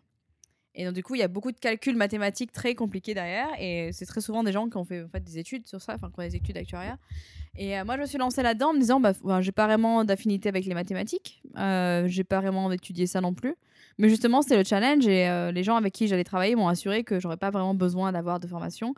Du coup, je me suis dit, bon, bah, c'est un, challenge euh, comme un autre. C'est un VIE. Donc, le risque avec les VIE est toujours moindre parce que c'est un contrat à durée déterminée. Mhm. Donc voilà, puis c'était une boîte française. Et je pense que, ayant travaillé pour Mazar, français, ça s'est pas très bien passé. Euh, Price Waterhouse une boîte américaine où ça s'est bien passé. J'avais un petit peu aussi envie de retenter l'expérience française pour voir Ouais. si dans une boîte comme BIP, qui est- BNP, qui est beaucoup plus grande, beaucoup plus grosse et évidemment euh, beaucoup plus connue, ça se passerait mieux. Et euh, donc du coup, j'ai fait mon, j'ai choisi le VIE. Donc j'ai eu euh, une période de 4 mois de formation à Paris. Donc c'est la seule époque de ma vie où j'ai vécu à Paris. Enfin, pas vraiment Courbevoie, je sais pas. Pour les Parisiens, c'est Paris. C'est euh, la banlieue, non Il me semble. hein? Je sais pas du tout. Enfin, c'est pas Paris, non? Enfin, C'est c'est en Ne banlieue. me quoi. regarde pas comme ça, je ne suis pas de Paris. pas loin de la défense, mais. Mais euh, ah oui, la défense, ouais, effectivement. Donc j'étais basée là-bas pendant 4 mois pour mon, mon formation, c'était assez sympa. Donc c'est ma seule expérience française, il faut le dire. hein. Je le dis, le redis, c'est ma seule expérience euh, en travaillant avec des Français euh, au quotidien. Donc c'était intéressant, même en tant que Française, euh, de découvrir la culture française. C'est assez sympa. Euh, les pauses café, les pauses cigarettes, euh, le côté sérieux mais pas sérieux aussi. Enfin, c'est assez. euh, Tu pourrais faire un podcast sur la France, hein, parce que travailler avec les Français, c'est pas facile non plus. D'accord, pourquoi? Même parce que justement, il y a cette, au Japon, il y a beaucoup plus de limites. Les limites sont beaucoup plus connues et beaucoup plus, on va dire, normées. Mhm. Alors qu'en France, il y a toujours ce côté, ouais, on est, on est amis, on est collègues, mais bah, des fois, ça redevient très professionnel et des fois, ça tombe dans le personnel. Donc, un peu une difficulté à mettre, tu sais, un, un stop, on va dire, Mhm. Mettre une barrière. De... Donc, des fois, c'est un, un peu compliqué quand tu as, des- quand as des discussions, tu as des meetings ou euh, D'accord. des décisions à prendre. Je trouve que c'est un peu plus politique en France, en fait. D'accord. Et beaucoup plus d'individualité. Je trouve que, on pourra en reparler après, mais ayant travaillé aux États-Unis aussi et au Japon, les Français ont un côté très individualiste dans leur façon de penser. Mhm. Et quand quelqu'un parle, c'est vraiment la personne qui parle et très souvent, c'est sa philosophie de vie, sa, vie, sa vision de la vie, etc. etc. Alors quand tu travailles avec des Japonais, des Américains, c'est plus le côté professionnel. D'accord. Donc ça, c'était assez... Mais c'était intéressant pendant quatre mois et après, je suis partie au Japon. Euh, Donc euh, ça nous amène quoi? Ça nous amène en novembre. parti au Japon? Bah, J'étais en France pour mes for- Ah Oui, oui, formations. pardon. Oui. Donc, je suis partie de la Nouvelle-Calédonie en France. Euh, France, je suis repartie au Japon pendant- Mhm. après mes quatre mois de formation et j'ai commencé donc euh, chez BNP Paribas en novembre 2011. On y arrive. hein. Alors, comment ça s'était? Bah écoute, je suis partie en, en août 2012, donc je pense que tu peux imaginer. Bah, t'es resté un an, quoi. Mais non, t'es pas dans les maths, toi. hein. T'es pas dans les chiffres. Non, pas trop. Non, pas trop, hein. Je suis un littéraire. T'as été à Attends, t'as dit que t'étais. novembre dit- 2011 à août 2012, 9 mois. Novembre 2011. Ouais, ouais, d'accord. ouais. Donc D'accord. j'ai mis 9 mois, j'ai mis un terme à mon VIE en fait. euh, avant, enfin, merci Thierry, hein. je lui ai causé pas mal d'ennuis. Non, en fait, ce qui s'est passé, c'est que je pense que j'étais pas du tout. Je suis une personne beaucoup plus. Euh, bah, à l'époque, je savais pas trop, mais beaucoup plus créative et beaucoup plus. euh, euh, on va dire dynamique, euh, un peu plus, tu vois, business oriented, les concepts, les idées, plus que, que tu vois, enfin les maths ou la finance ou les chiffres. Mhm. Donc du coup, il n'y a pas de problème, enfin il y avait pas de problème majeur, mais c'est juste que j'apprécie, enfin j'aimais pas trop ce que je faisais, j'aimais pas du tout même, je trouvais ça très très ennuyeux. Et euh, j'étais avec un manager japonais qui était, euh, qui je pense ne savait pas comment travailler avec une avec une européenne ou qui savait pas travailler avec une européenne et avec moi. Enfin chaque chaque personne a sa personnalité, tu vois. Mhm. Et moi, j'ai une personnalité quand même assez, euh, assez forte, on va dire. Enfin, je, je dis vraiment ce que je pense. Au Japon, c'est pas toujours bien vu, malheureusement. Et, euh, et voilà, et tu peux toujours essayer de t'intégrer, mais bon, au bout d'un moment, tu restes qui tu es. hein. Donc, euh, tu, peux, tu peux parler japonais, tu peux essayer de, de t'adapter au japonais. Tu- Enfin, moi, mon but n'a jamais été d'être japonaise. Euh, je pars du principe, si une entreprise au Japon t'embauche, elle t'embauche parce que justement, tu n'es pas japonais. Sinon, tu pourrais, tu pourrais très bien embaucher euh, n'importe quel japonais qui a, qui a Ouais. les skills. ouais. Donc, du coup, j'ai toujours eu cette idée en tête que bah, je suis qui je suis. Et... Sauf que ça s'est pas très bien passé. Il y avait des problèmes de communication. Et, euh, et voilà. Du, du coup, ce que tu es en train de dire, c'est que tu es très française dans ta façon de, de faire le business. T'es- t'es- tu es ce qui tu es, donc tu mets tes convictions dans ton professionnel. Ah oui, mais je, je ne nie pas que je suis pas française, mais euh, bon, je pense qu'à à, ce- à ce point de ma carrière, je suis un mix. Mais je dis juste que voilà, pour moi, c'était pas épanouissant d'être dans un environnement. Je peux très bien jouer le jeu de de de de- d'être euh, d'être un peu moins euh, de, de ne pas donner mes convictions, de tu vois, de, de comprendre les attentes et tout. Mais je dis juste qu'en fait, c'est pas ce qui me plaît. Et, euh, et je pense surtout dans tu vois la finance, c'était pas du tout mon truc. C'était vraiment trop pour moi c'était vraiment ennuyeux c'est le enfin c'est le c'est le mot qui me vient à la tête ça calculer calculer des des prix d'assurance enfin, Donc, du coup, euh, ce job ne t'a pas plu, mais pas parce que c'était, ça avait un rapport avec le Japon, c'est plus le, le, le Ouais, type de le job. contenu, euh, c'était le contenu. Et je disais, enfin, je te parlais juste des, des défis euh, quotidiens que j'avais parce que j'avais un, un manager avec qui je ne communiquais pas tellement. Il y a des gens, voilà, c'est comme dans la vie, enfin, c'est comme entre les Français, tu as les Français qui vont bien s'entendre, tu as les Français qui vont pas s'entendre. Enfin, là, c'est pareil. Mais là, le côté culturel, euh, le côté, tu vois, différence de culture, avec l'âge, tu vois, bon, je suis aussi, je suis une femme, hein, faut, faut le dire. Enfin, au Japon, le Japon avance dans ce à ce niveau-là, mais j'étais j'étais la seule fille euh, du Mhm. groupe finance, donc euh, il y a aussi un petit peu ça qui joue. hein. Euh, donc voilà, donc tout ça fait que en fait je me sentais pas vraiment à l'aise. et J'ai décidé donc en août 2012 d'arrêter et, et de me lancer dans le dans le consulting en fait. Donc là- D'accord. et j'ai rejoint Ernst Young donc EY en septembre 2012. Euh, j'ai rejoint, j'ai choisi EY parce que le partenaire en fait qui m'a embauché était était italien et australien donc un étranger. Et, euh, et donc du coup je m'étais dit que ça allait être beaucoup plus euh, beaucoup plus facile de travailler avec un étranger Mhm. ou d'avoir un, un supérieur ouais, qui, qui, comprend, qui comprend en fait un petit peu la difficulté euh, des étrangers au Japon. Mais Au final, tu as, vraiment l'air de dire que ton supérieur euh, chez BNP, japonais, euh, c'était vraiment pas ça. Tu as, des exemples? Oui, c'était pas ça dans le sens où, euh, par exemple, euh, il, est, il, était pas il était pas très bon à expliquer les choses Mhm. et euh, il y a vraiment des choses sur lesquelles j'avais besoin d'explications et Et tu lui demandais pas? Je lui demandais, Et il mais disait euh, quoi? il essayait, mais c'était pas, c'était pas suffisant et il comprenait pas pourquoi je comprenais pas certaines choses, il comprenait pas pourquoi je posais certaines questions. Et, euh, et voilà, peut-être parce qu'au Japon, il y a aussi ce côté, elle devrait pas poser. Pourquoi est-ce qu'elle pose ces questions? Elle devrait même pas poser ces questions. Et moi, je posais vraiment mes questions comme je le sentais. J'avais, je comprenais pas quelque chose, je demandais. Enfin, ça a toujours été mon approche. hein. Et voilà, et comme je dis, enfin, encore une fois, c'est pas, tu vois, cette personne-là, je veux pas mettre en cause la culture japonaise, mais c'est un petit peu une représentation de la culture japonaise dans un certain sens, mais c'était aussi un problème de personnalité D'accord. donc ça matchait pas et du coup voilà et du coup je suis retournée chez je suis retournée dans du coup dans un dans un big four hein, dans les comment on les appelle en français les big four? Je crois qu'on dit les Big Four aussi, Ouais, les, les les- les quatre grands. les quatre gros, gras. Gros, ouais, gras, gras. gras, c'est bien. quatre gras. ça fait un peu de la peine quand même. Mais euh, ouais donc euh, je suis retournée dans un big four donc euh, pour ce pour le coup EY. Et là s'est très bien passé. Je faisais du consulting j'étais sur des projets différents. J'étais contente de faire des choses différentes. Et euh, j'étais dans des équipes japonaises dans des équipes pas japonaises. Mais mon supérieur était étranger. Et, et donc voilà. Et donc donc EY donc on- ça nous amène en septembre 2012 Mhm. Et euh, ce qui se passe, en mai 2013, mon supérieur me dit euh, J'ai un projet pour toi. Et je dis Bon, cool. Il me dit euh, Une équipe américaine, une équipe de New York, en fait, qui va venir au Japon pour un projet. Et voilà, c'est une équipe complètement d'Américains. Et voilà, ils connaissent pas très bien le Japon. Et ils vont travailler sur un projet avec le client qui est complètement japonais, qui ne parle pas très bien anglais. Donc, on a besoin de quelqu'un qui fasse en fait le lien entre la culture occidentale. Vous ne me voyez pas faire des guillemets, mais je mets des guillemets. avec la culture occidentale et le Japon. Donc, on m'a mis sur ce projet-là. Et euh, en fait, c'est- de, c'est du serendi- serendipity, comment tu dis ça? C'est euh, Du quoi? comment attends, comment tu dis ça? C'est de la, bah, c'est le destin un petit peu. D'accord. Comment, comment expliquer le serendipity maintenant que je l'ai dit Je genre- connais pas cette expression. C'est la chance en fait qui m'a mis sur ce projet et en fait c'est ce projet qui a un petit peu changé ma vie dans un sens parce que euh, et j'ai travaillé avec les États-Unis donc, pendant pendant quatre mois et à la fin du projet ils m'ont dit en fait on aimerait t'embaucher. D'accord. On est à New York, euh, on recrute des gens et, euh, et on pense que t'as le profil, on a adoré travailler avec toi et euh, voilà. Donc euh, là, du coup, moi j'étais un petit peu déjà choquée parce que j'étais au Japon. Euh, les États-Unis, on en a parlé au début, mais c'était c'était mon rêve de petite fille. Moi j'ai grandi en regardant Friends et en Mhm. rêvant d'un jour de vivre dans l'appartement de Monica et Rachel avec les murs violets. Donc tu rêvais d'avoir un petit copain comme Ross en fait?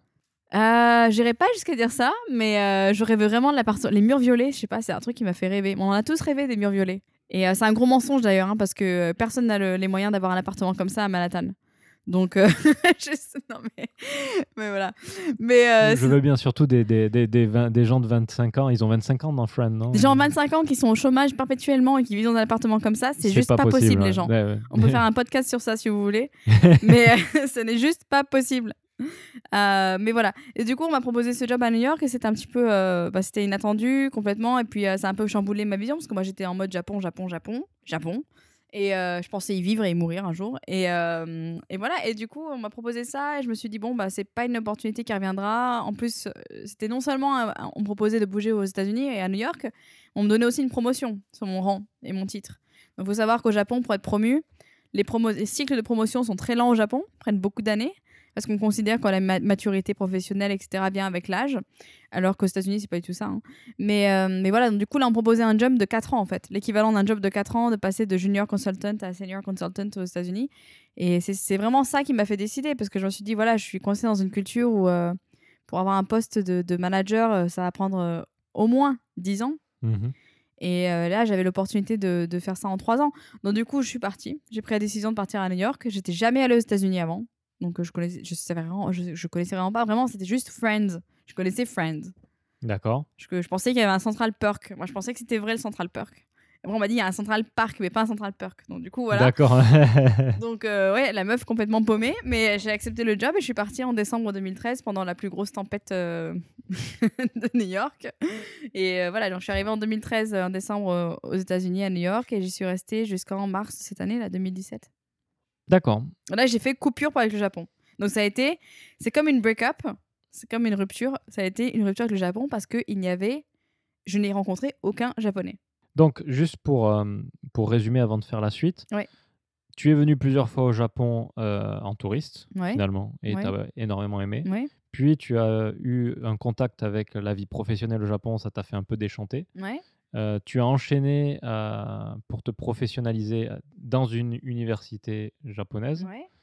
Et enfin, tu as pu être embauchée euh, au Japon, d'abord en finance chez BNP, puis en consultante. Ouais.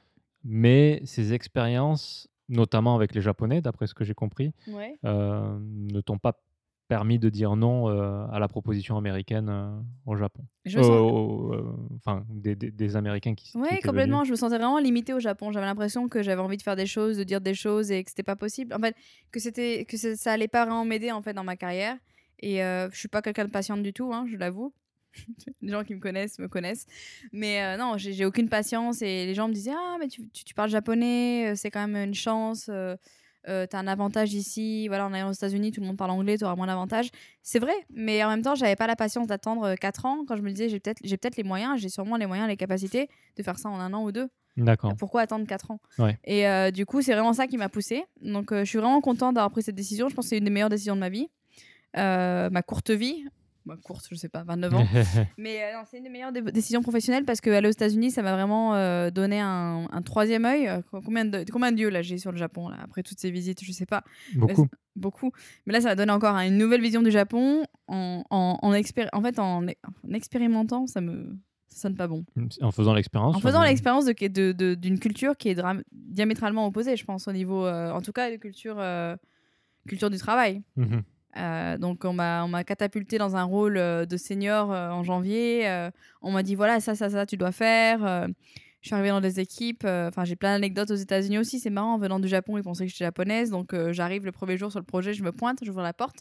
Et ils me regardent, ils me font Who are you? Je, Moi, je suis Aude. Mais tu viens du Japon Oui.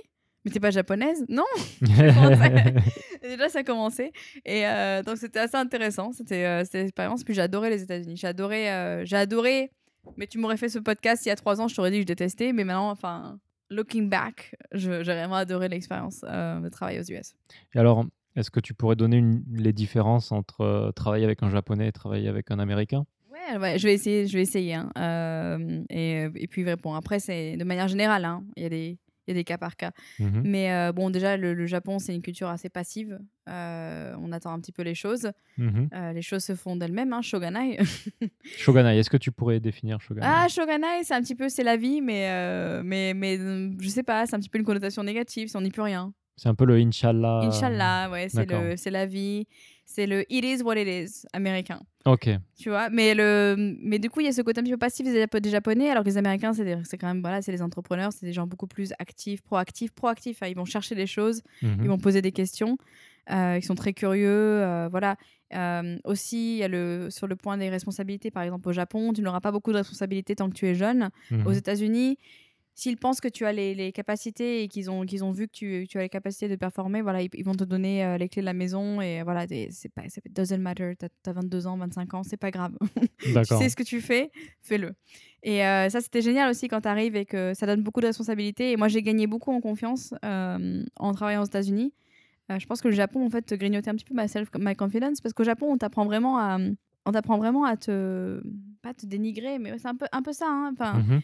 Euh, même quand tu fais tes reviews, tes self-assessments à la fin de l'année, euh, j'avais beaucoup de collègues japonais, je leur demandais est-ce que tu peux me montrer ce que tu fais pour que j'ai une idée de, de comment écrire mon my self-assessment? Donc, euh, comment on dirait ça Comment en on dit ça en français français Ton self-assessment? Une revue? Ta, ta revue Ouais, personnelle Ta avec revue tes personnelle supérieurs, avec ça? supérieurs, ouais, ben, ben voilà, les japonais vont dire je suis nul ou je suis pas assez bon dans ça, je suis pas bon en communication. Moi, toutes les revues que j'ai vues des collègues japonais dans différentes entreprises, c'était vraiment du négatif. C'est-à-dire, je ne suis pas bon, je ne suis pas ça, je ne suis pas, je ne sais pas. Voilà. Et euh, ils se mettaient des ratings de 2 sur 5 ou 1 sur 5. Là, tu prends un américain, ça va être euh, je suis exceptionnel en communication skills, euh, j'ai apporté euh, you know, 56 millions de dollars à la, à la D'accord. boîte ouais. en tant que stagiaire, mais non, mais tu- il y a vraiment un côté où on t'apprend vraiment à te, à te construire en tant que professionnel Mhm. et à te donner de la confiance. Et ça, c'était vraiment génial. Surtout quand tu commences ta carrière, je pense que c'est quelque chose dont tu as vraiment besoin. Ouais, ouais. Donc j'étais vraiment contente d'avoir fait ce jump, d'être partie aux États-Unis parce que ça m'a donné le boost et la confidence, la confiance en moi dont j'avais besoin au niveau professionnel. Donc voilà, quelques exemples de différences. Aussi, euh, voilà, le temps de décision, par exemple, c'est connu, les Japonais, enfin c'est très connu, ça, c'est tu, tu le vois dans les films, à la télé, enfin les Japonais prennent beaucoup de temps. Euh, voilà, les Américains, c'est vraiment euh, Ah, we need an answer now. Tu vois, c'est le now. c'est- Ouais, ouais, ouais. et surtout les New-Yorkais, tu vois, c'est c'est vraiment. euh, ça doit bouger tout le temps. Et, et voilà, il y a vraiment cette ambiance, ça bouge tout le temps en mode stress, mais c'était du bon stress, tu vois. D'accord. Et les gens, ils sont, ils sont habitués au stress, ils sont habitués à travailler de longues heures. Alors qu'au Japon, j'ai l'impression qu'il y a toujours ce côté. c'est un peu tsurai. t'as vraiment, les gens, en fait, ils sont, ils sont, ils sont toujours en une sorte de, de douleur au Japon. Vraiment- je, je ressens pas mal de douleur. Je sais pas si je suis en pâte. Je sais pas. Je sais que toi, tu es en pâte. Mais je ressens beaucoup de douleur. euh, psychopathe. Ouais. Mais j'en sens beaucoup de douleurs non exprimées en fait dans mes collègues des fois quand ils restent tard et, et vu que c'est une culture qui encourage pas de parler en fait tu sens vraiment qu'il y a une douleur qui est là Mhm. alors que les Américains eux voilà ça peut être euh, du stress la douleur mais ils en parlent donc euh, si t'es nul ils vont te faire hey I really think you suck tu vois ou alors si tu penses que t'as fucked up you fucked up mais ils vont te le dire ils vont te le dire en face D'accord. et euh, ils vont te dire comment faire pour t'améliorer et voilà c'est une question c'est une culture très ouverte très open et, euh, et encore une fois tu vois c'est New York hein, je veux pas D'accord. alors qu'au Japon, c'est beaucoup plus. euh, voilà, pour donner un exemple, dans mon entreprise actuelle, euh, j'ai fait quelque chose qui n'était pas très japonais il y a quelques mois. Et je l'ai appris, euh, donc c'était il y a trois mois, et je l'ai appris il y a trois semaines par mon boss qui m'a dit telle personne n'a pas osé te dire, mais en fait, tu as fait ça tel jour, et ça ne leur a pas plu. Ah oui, d'accord. oui. Et ça a mis trois mois à venir, donc à moi, euh, tu vois, et je l'ai Donc appris. tu aurais pu le re-refaire et le re-refaire Oui, et, et vraiment, en plus, c'était un petit quelque chose. C'était, un petit quelque chose pendant un meeting. euh, c'était un, un manque de préparation, ce que les japonais appellent un manque de préparation, parce que je- manque de shukudai. Le shukudai, c'est le devoir. hein, c'est le devoir, Devoir que tu fais à la maison, maison. ouais. Mhm. Donc les élèves font leur shukudai et ça continue en fait. Il y a un petit côté scolaire au Japon, euh, même quand tu es en entreprise. Donc euh, on, avait, on, avait un, on avait un meeting avec euh, des consultants extérieurs et on m'a dit euh, voilà, demain on va parler de ce thème-là. On essaie de trouver de nouvelles idées. Donc moi, euh, en consultante euh, américaine maintenant qui suis passée aux États-Unis, je fais ah, bah, bah, très bien, on, est- on se voit demain et les idées me viendront sur le, sur le coup. hein. C'est de l'innovation, c'est du concept, euh, on y réfléchira sur le coup. Et je suis du coup, je suis venue avec rien. Je suis venue avec les mains dans la poche, mais, mais ça veut pas dire que je n'étais pas prête dans ma tête. hein. J'étais prête à parler du sujet. Euh, Mais les Japonais ont tous ramené leurs petites feuilles quadrillées avec, euh, avec les bullet points et euh, moi je l'avais pas et donc du coup on m'a dit bah ouais, ouais, Aude-san elle est venue mais elle a rien fait. Alors, est-ce que dans le meeting, tu as parparticipé autant Oui, que les autres c'est moi qui participe, moi qui parlais, je lançais des idées euh, euh, à tire larigot, ça se dit, oui. Oui, Euh, J'en mettais, je mettais les idées partout sur le tableau. J'avais vraiment beaucoup d'idées, mais Mhm. elles n'étaient juste pas sur le papier. Et en fait, c'est intéressant de voir ce qui, leur, ce qui les a déroutés. C'était pas le résultat, parce que le résultat était le même. J'ai apporté les idées. Ce qui les a déroutés, c'est le process, le fait que je n'ai pas préparé. Et ça, ça vraiment, ça leur donnait l'impression que j'étais pas en fait motivée ou intéressée par le sujet. D'accord. Donc voilà, ça tu vois, c'est un exemple de, de- vraiment concret de différences culturelles. Aux États-Unis, personne m'aurait dit tu pourrais ramener un tableau, tu aurais pu ramener euh, un papier, un éléphant, enfin n'importe quoi. Enfin, tant que tu vois, ça te permettait de, ré- de, de répondre à la problématique, ils s'en fichent Ouais, ouais. du process, du C'est le- comment. C'est le, c'est le goal, tu vois, c'est l'objectif. Au Japon, c'est l'inverse, c'est le comment. C'est le voyage qui est plus important que, Ouais, au Japon, c'est ça, c'est exactement ça. Donc, tu vois, ça, c'est un gros, une grosse différence. C'est pour ça que les boîtes américaines, on dit souvent, elles sont ag- agressives et tout, mais elles sont pas vraiment agressives, elles sont euh, focus, elles ont des objectifs, des goals, et euh, elles, elles sont pas tellement intéressées par comment elles atteignent ça, mais plutôt par, at- par atteindre des objectifs. Au Japon, c'est vraiment, c'est le, c'est le process opposé au Japon. On fait des process. Il y a un process, on le respecte. Mais c'est pas grave si tu fais pas, si tu closes pas le deal, c'est pas grave si tu euh, envoies pas le spreadsheet à temps, tant que tu es passé par les process qui sont mis en place et que tu as fait euh, ce que ce que tes supérieurs en fait euh, attendent de toi. D'accord. Non voilà des petits trucs. On pourrait on pourrait faire des listes hein, sur les différences culturelles. Après sur euh, voilà aux États-Unis, personne m'a jamais demandé d'où je viens. Et ça c'est vraiment choquant parce que au Japon, Tout le monde te au demande. Japon c'est la première question qui vient. tu vois, tu viens d'où? Parce que tu es un étranger. Et à New York, perso- c'était vraiment choquant. Les New-Yorkais Mhm. n'ont n'ont pas cette. euh, parce que New York, c'est une ville de, de mélange. Et euh, les, gens savent pas si tu es américain ou pas, en fait, au final. Ouais, ouais. Alors qu'ici, euh, t'as. Et ils s'en fichent, en fait. Et en fait, ils s'en fichent. Je te rends compte qu'ils s'en fichent que tu viennes de France, euh, Zimbabwe, euh, du Japon, de. Je sais pas, n'importe où. C'est pas important, c'est voilà, la personne. Donc, ça aussi, c'était des grosses différences culturelles parce que. euh, Ayant vécu au Japon, moi j'étais beaucoup plus euh, alerte de nationalité. Donc je demandais beaucoup aux gens, par exemple, d'où tu viens. Et je me suis rendu compte très vite, en fait, c'est peut-être pas forcément bon de demander ça aux États-Unis parce que les gens vont peut-être prendre ça pour de, pour de la discrimination. Mhm. Mais c'était vraiment juste une habitude que j'avais prise au Japon de demander aux gens d'où ils venaient, puisqu'on me le demandait moi-même. Donc voilà. Si, si les États-Unis étaient aussi, euh, aussi bien, aussi épanouissants, pourquoi es-tu revenu au Japon par la suite? En fait, j'avais pas envie de revenir au Japon. Euh, j'avais envie de faire autre chose. Donc en fait, j'ai fait du consulting pendant trois ans. Alors, euh, parcours assez intéressant, hein, parce qu'en septembre 2012, vous vous souvenez, j'étais junior consultant. Euh, J'étais partie pour un curriculum de, de 10 ans pour être manager. En fait, je suis passée manager en 2016 aux États-Unis. Mhm. Donc en trois ans, euh, j'ai je suis passée de, de junior à manager, donc c'était assez euh, c'était génial. Euh, j'adorais travailler avec les jeunes, j'adorais travailler avec les équipes, j'adorais vraiment. Sauf que c'est devenu un petit peu trop too comfortable, tu vois. Mhm. Comment tu dis? Comfy? C'est devenu trop routinier. Routinier, ouais. Et, euh, et du coup, voilà, ta, ta carrière un peu tracée. Et ça, ça m'a fait un peu peur parce que moi, j'aime pas trop les trucs tracés. Mhm. du coup, voilà. Et euh, j'avais envie de faire quelque chose euh, de très différent. Et euh, j'avais toujours eu cette. En fait, je sais pas trop comment je me suis retournée en finance, pour être vraiment honnête, parce que j'ai vraiment pas eu cet intérêt par la finance depuis, depuis toujours. Enfin, j'ai pas eu vraiment d'intérêt. Mais je me suis retrouvée là-dedans et ma foi, c'était. Enfin, le... j'ai réussi et, et j'aimais beaucoup ce que je faisais. Mais une partie de moi voulait toujours voir ailleurs et voir ce qui se passait. Et en fait, en novembre 2016, j'ai jumpé des années là, mais novembre 2016, euh, j'ai eu euh, un contact donc sur, euh, sur LinkedIn. Je me suis remis en contact avec l'ancien CEO de BNP Paribas Cardiff, donc quand j'étais ici en VIE, qui est entre-temps passé, devenu le Chief People Officer, donc comment on dit ça, le chef des gens. Chief People Officer. Non, la tête- la- la- le, le tête des RH, quoi. Le, Ah, euh, le directeur, euh, directeur ressources RH, humaines. ressources humaines euh, globales, mondiales de Shiseido. Mhm. donc une boîte de cosmétiques japonaise. Donc on dit Shiseido, parce que je crois que beaucoup de gens disent Shiseido, mais je vais prendre l'opportunité de ce podcast pour, euh, pour dire aux gens que c'est Shiseido. C'est bizarre parce qu'en France, on aurait plutôt tendance à dire Shiseido comme Osaka. Ben, les Français disent Shiseido. D'accord. Mais donc, du coup, oui, Shiseido, et ma- on s'est remis en contact, et c'était assez marrant parce que c'était vraiment le timing auquel je pensais trouver un autre job. Euh, en toute honnêteté, euh, j'adorais New York, mais j'avais pas de green card. Et euh, j'étais liée en fait à EY. Donc, si je voulais partir d'EY, ma seule solution c'était de partir des US. Donc, j'avais pas trop le choix. hein. Je me suis dit, bon, bah, regardons ailleurs. Et, et voilà. Et donc, du coup, le Japon, c'est un petit peu. Euh, quand tu parles japonais, t'as vécu là-bas, tu sais que c'est pas horrible comme pays quand même pour y vivre, que c'est quand même un pays sympa d'y vivre. Ouais. Euh, c'est un petit peu, c'est pas la facilité, mais c'était le, le choix. Pour moi, c'était le choix évident au niveau du pays. Et, euh, et vraiment, l'opportunité est venue parce que le, le- le chef des RH m'a dit on, essaie, on cherche des talents internationaux et on aimerait que tu viennes nous rejoindre au siège. Donc tout s'est joué en fait en même temps.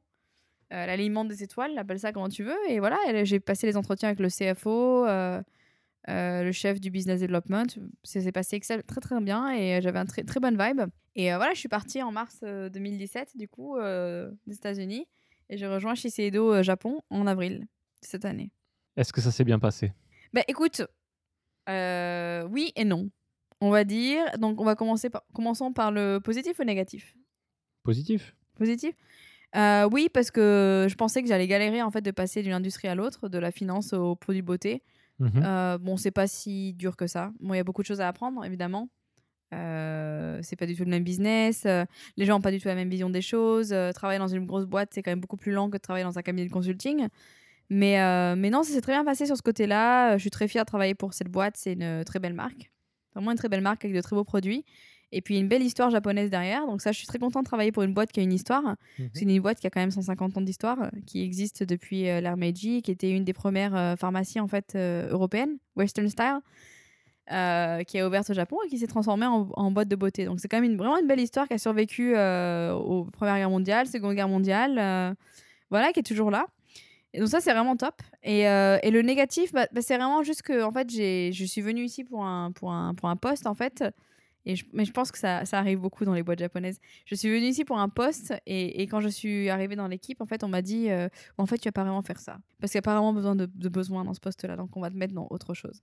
Et donc, du coup, j'étais un petit peu déçue parce que j'avais quand même quitté une belle carrière euh, à New York, une belle carrière euh, qui se passait très bien, Mhm. euh, avec des, des milestones assez clairs. Voilà, chaque année, tu progresses et donc euh, tu peux atteindre un, un niveau de seniorité assez. euh, assez élevé en quelques années quoi. Donc euh, j'étais un petit peu déçue d'être d'avoir signé pour quelque chose et de pas vraiment pouvoir faire ces choses là mais bon j'ai transformé ça en opportunité. Je me suis dit bon bah voilà je, je peux pas faire de M&A je vais faire autre chose. Donc M&A c'est fusion acquisition La fusion-acquisition, ouais.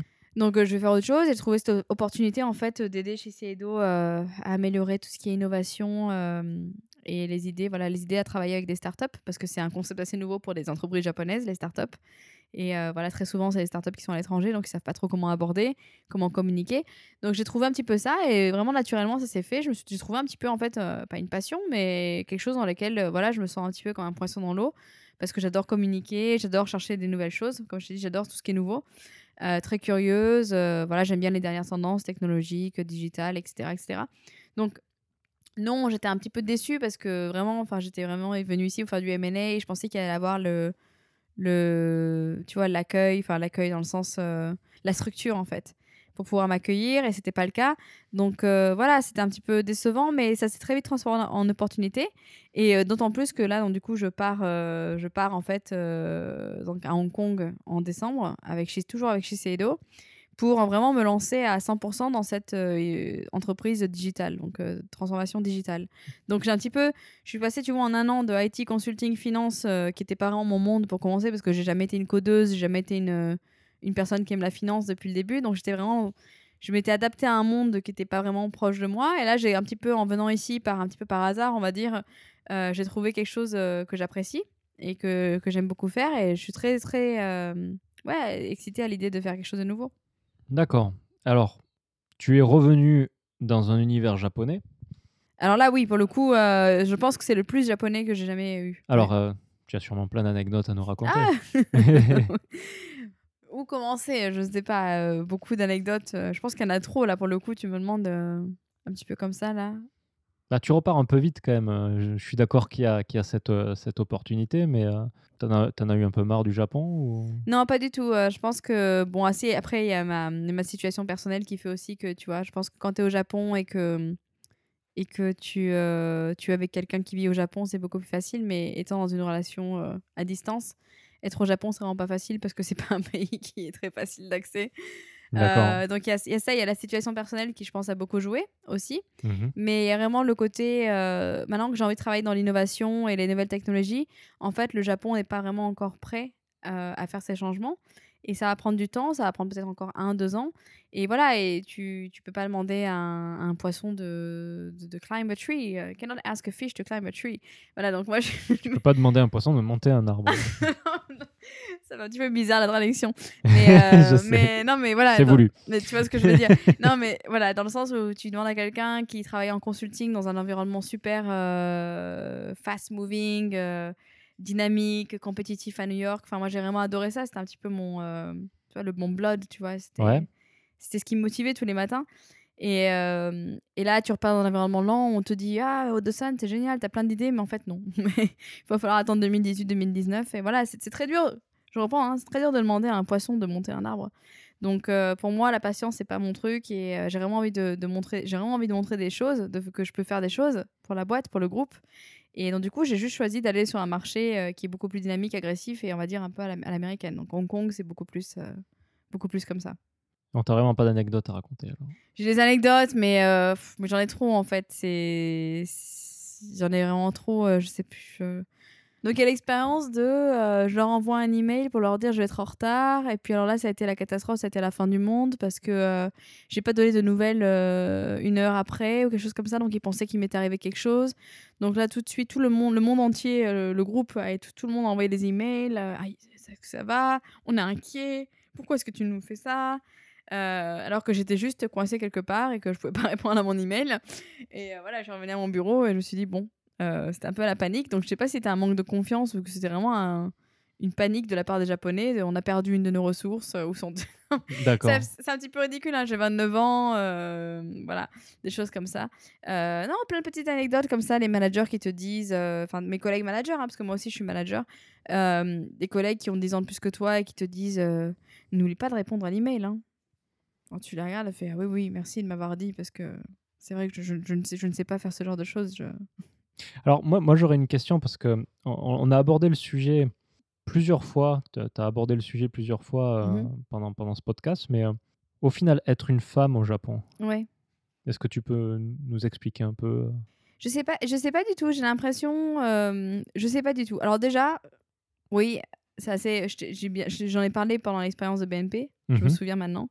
Mais euh, c'est vrai que j'aime pas trop, j'aime pas trop faire ce genre. J'aime pas trop me victimiser juste parce que je suis une femme. Je pense vraiment. Euh, je crois que c'était il y a quelques jours ou quelques semaines. J'ai vu des pas mal de mes amies filles qui ont posté euh, des choses sur Facebook. C'était le hashtag euh, Me too. MeToo. Mhm. Pour être vraiment honnête, moi je suis assez chanceuse parce que je pense pas avoir vraiment été exposée à du harcèlement ou avoir été vraiment. comment tu dis Abusé victime, euh, ouais, victime de d'harcèlement en fait euh, Mhm. du fait que je sois une femme. Donc déjà il y a ça. Je pense que j'ai vraiment pas beaucoup d'anecdotes sur ça. Euh, par contre, je pense que je peux voir comment euh, comment certaines personnes peuvent se victimiser ou comment les certaines personnes dans les entreprises, voilà. J'étais dans le meeting de- des, des heads de, de tout Shiseido Global. Bon, c'est que des hommes. Mhm. Donc les six chefs des régions, c'est que des hommes. Donc ça choque un petit peu dans une boîte de beauté, et surtout dans le monde de la beauté, je pense. Ouais. Où tu t'attends vraiment euh, 95% des, des, des, des consumers, des femmes, et tu te retrouves dans un, dans un panel d'hommes, où euh, tous les hommes qui, toutes les personnes qui prennent les décisions de cette compagnie sont en fait des hommes. Pour- pour- comment tu expliques ça en fait? Je l'explique pas vraiment parce que je pense, je, je suis vraiment pas partisante du euh, embauchant des femmes pour embaucher des femmes. Mhm. Je pense que ju- justement, je pense que c'est c'est counterproductive pour les femmes. Je pense que c'est vraiment, euh, tu dois embaucher les gens qui ont les skills. D'accord, mais tu es, tu es quand même d'accord qu'on est au Japon et que le Japon est quand même un pays assez sexiste. Mais là, je- Oui, oui, je suis d'accord que la culture japonaise est plus euh, est beaucoup plus euh, sexiste que d'autres cultures, mais là, je te parle quand même de Shiseido global. ah, Donc, global, euh, d'accord. Au niveau du global. Donc, même, tu vois, une boîte globale, une boîte japonaise globale, est quand même représentée par des hommes. Voilà. Oui, sinon, au Japon, oui, beaucoup plus, beaucoup plus machiste, mais bon, j'ai envie de dire que je, enfin, je vois quand même un petit peu aussi des changements. Euh, je travaille avec des gens beaucoup plus jeunes que quand j'étais en, en- en cabinet d'audit et de conseil. Donc, c'est des gens, j'ai l'impression qu'ils savent, ils savent beaucoup, les hommes savent beaucoup plus parler aux femmes, mieux qu'avant. Mhm. Euh, et voilà, je me suis jamais sentie, il me traite, euh, il me traite comme une petite fille, il me traite comme très souvent, je t'ai plutôt senti, il me traite comme une enfant. Mais c'était plutôt le, le côté, euh, t'es un peu un t'es un gaijin. Gaijin, t'as expliqué ce que c'est, hein, je pense. C'est un étranger, ouais. Étranger, ouais. T'es un gaijin, est-ce que tu comprends vraiment ce qui se passe, quoi? Je pense qu'ils sont un peu plus là pour t'épauler, pour t'aider, parce qu'ils ont peur, voilà. Eux-mêmes peut-être ne comprendraient pas, donc ils essaient de t'aider. Donc c'est plus, euh, mais j'ai jamais vraiment vé- vécu, euh, j'ai jamais vraiment vécu ça. Euh, mais oui, il y a vraiment un problème, je pense, au Japon. Mais c'est juste que je pourrais pas t'en parler de, de- d'un point de vue personnel. Ok, j'avais cru que tu avais ressenti quelquefois euh, des, des obstacles dus au fait que tu sois une femme, c'est pour ça. Non, je pense que quand j'étais dans l'équipe finance de BNP, je pense qu'ils n'étaient pas habitués à travailler avec des femmes. Parce que je pense quand même qu'il y a des différences. Mhm. Euh, il y a des différences en- humaines, donc il y a des différences individuelles. Voilà. Euh, toi et moi, on est différents. T'es un, t'es un homme, je suis une femme. Mais voilà, entre Jen et moi, il y a des différences, même si on est deux femmes. Donc je pense que voilà, les différences, c'est pas genre, on est- il y a les femmes et les hommes d'un côté. Par contre, je pense qu'il y a quand même des, des, des, des choses que. il Y a des, des- En fait, la communication est très différente des deux côtés, je pense. Mhm. Le moyen de communiquer est différent. Donc, des fois, dans les entreprises, ça peut mener à des, euh, à des problèmes de communication ou de, de- d'understanding, tu vois. Mais euh, voilà, après, je pense que de nos jours, les entreprises font, enfin, font quand même pas mal d'efforts pour essayer de, de pallier à ce, à ce gap. D'accord. Bon, en général, c'est les deux tiers du, du podcast. Là, je sais pas, peut-être la moitié, les deux tiers, on verra. Ouais. Il est temps de te demander, Oh my god. Te poser la question suivante. Oh my god. Il est temps de te demander une chanson. Est-ce que tu pourrais me donner une chanson qui, euh, la, la chanson qui t'évoque le plus le Japon ou ta relation avec le Japon? Voilà. Euh, Il y a pas mal. il Y a des, ch- en fait, c'est des chansons d'Okinawa. euh, donc, deux chansons Shimauta Mhm. et Nada Soso. Et en fait, ça m'évoque le Japon parce que ça parle du Japon. C'est une île. Et en fait, ça parle de ce, euh, de ce sentiment de vivre sur une île, d'être isolé et aussi de, de, de revenir à cette île de manière permanente. Par, Ah. les, par les souvenirs ou par. euh, ou vraiment d'y revenir. Et euh, du coup, moi, c'est un petit peu, bah, c'est un petit peu anecdotique, mais c'est un petit peu ma, ma, ma relation avec le Japon. C'est je pars, je viens, je pars, je viens, je pars, je viens. D'accord. Et euh, du coup, voilà, enfin, c'est des chansons assez nostalgiques et. Et euh, ouais, le Japon, c'est un petit peu aussi nostalgique pour moi parce que ça, ça a commencé dans la période adolescente. Enfin, ça a commencé quand j'avais 5 ans avec Sailor Moon et après, euh, ça, ça- la flamme s'est ravivée dans, mes- dans mon adolescence. Ça a été ma première expérience euh, professionnelle ici. Ça a été ma première expérience en université aussi à l'étranger. Donc voilà, j'ai vraiment un lien avec le Japon qui m'a. C'est un petit peu ma deuxième maison. Je pense même que c'est ma première maison. Je pense que j'ai beaucoup plus d'affinité. Je ressens beaucoup plus de, de liens, de connexion émotionnelle avec le Japon qu'avec la France. D'accord. Shimano Uta. Shimauta. Shimauta. Shimauta C'est qui l'artiste? Tu l'as tu le chantais en karaoké, ça Je chante. C'est bien, tu te souviens. Mais euh, je vais te donner le nom de l'artiste. En fait, laisse-moi googler parce qu'en fait, c'est une chanson qui a été pas mal reprise. The Boom. The Boom, d'accord, ok.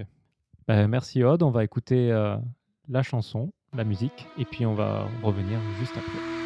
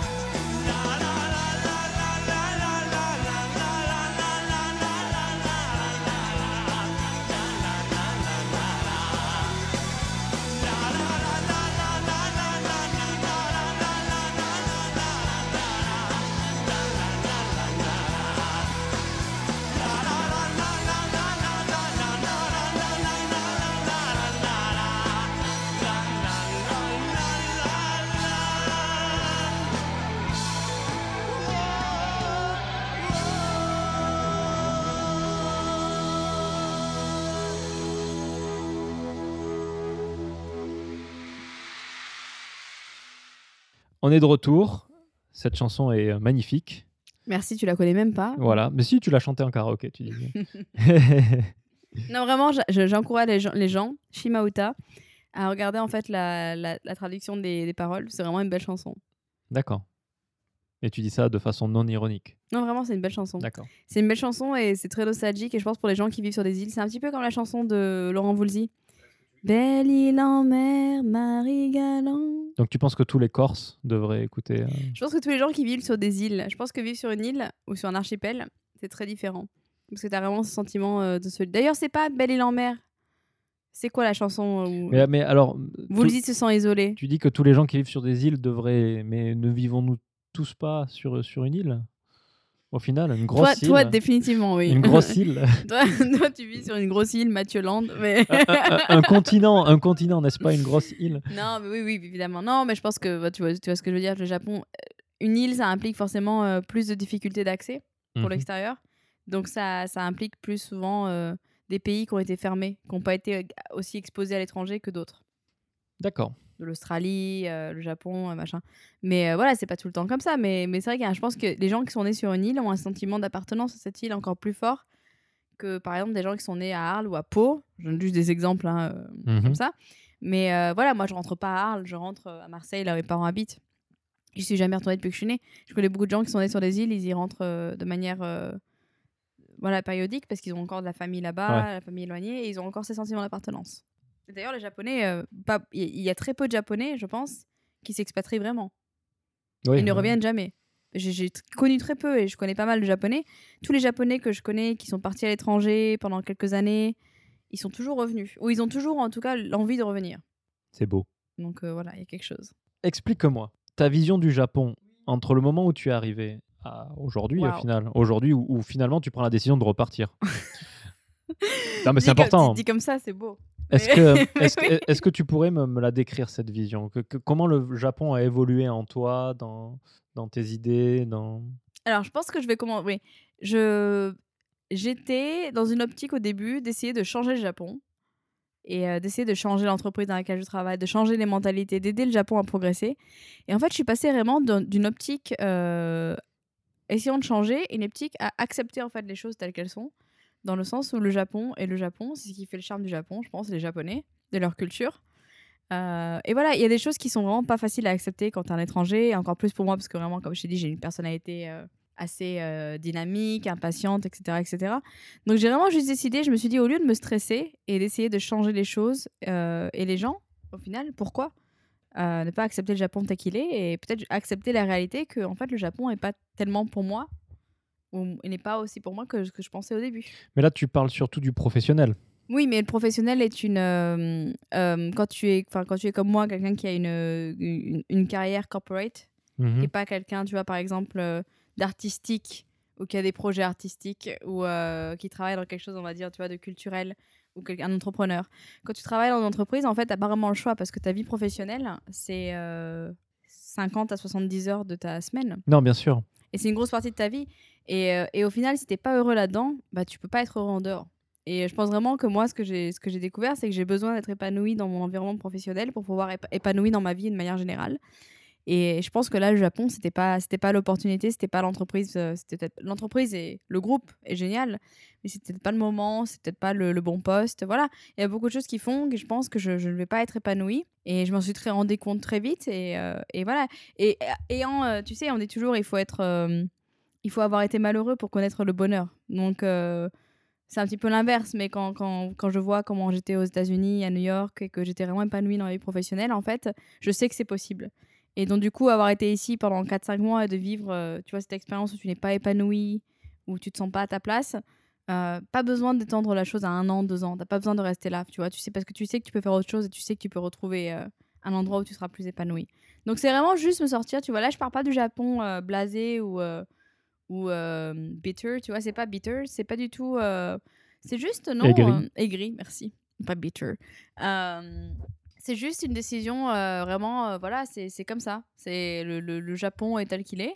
Et il y a beaucoup d'aspects qu'on adore. qu'en tout cas, moi, j'adore. Et pourquoi le changer, tu vois enfin, Alors, qu'est-ce que tu aimes? Dans le Japon? Mais j'aime beaucoup ces, ces japonais, enfin ce côté gentil, c'est quand même, quand même tout le monde est, est, est courtois, poli. Et euh, ça, après avoir vécu dans une ville euh, comme New York, ça manque. D'accord. Tu peux te faire agresser dans le métro euh, pour avoir bousculé quelqu'un, ou même pas avoir bousculé, hein, t'as regardé quelqu'un de travers. Why you looking at me? I don't like you. Do you want to fight?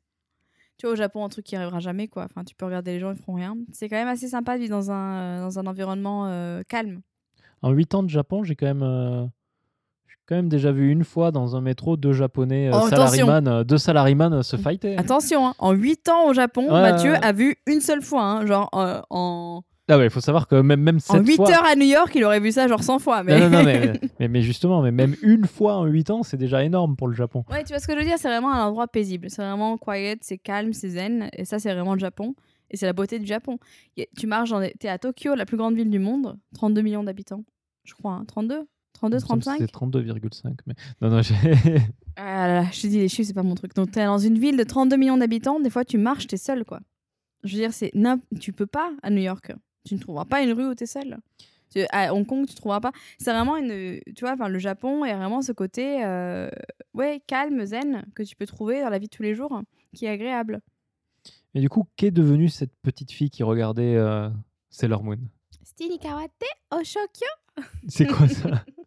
Je te punirai au nom de la lune en japonais. C'est ce qu'elle disait, c'est ce qu'elle disait, c'est leur moon.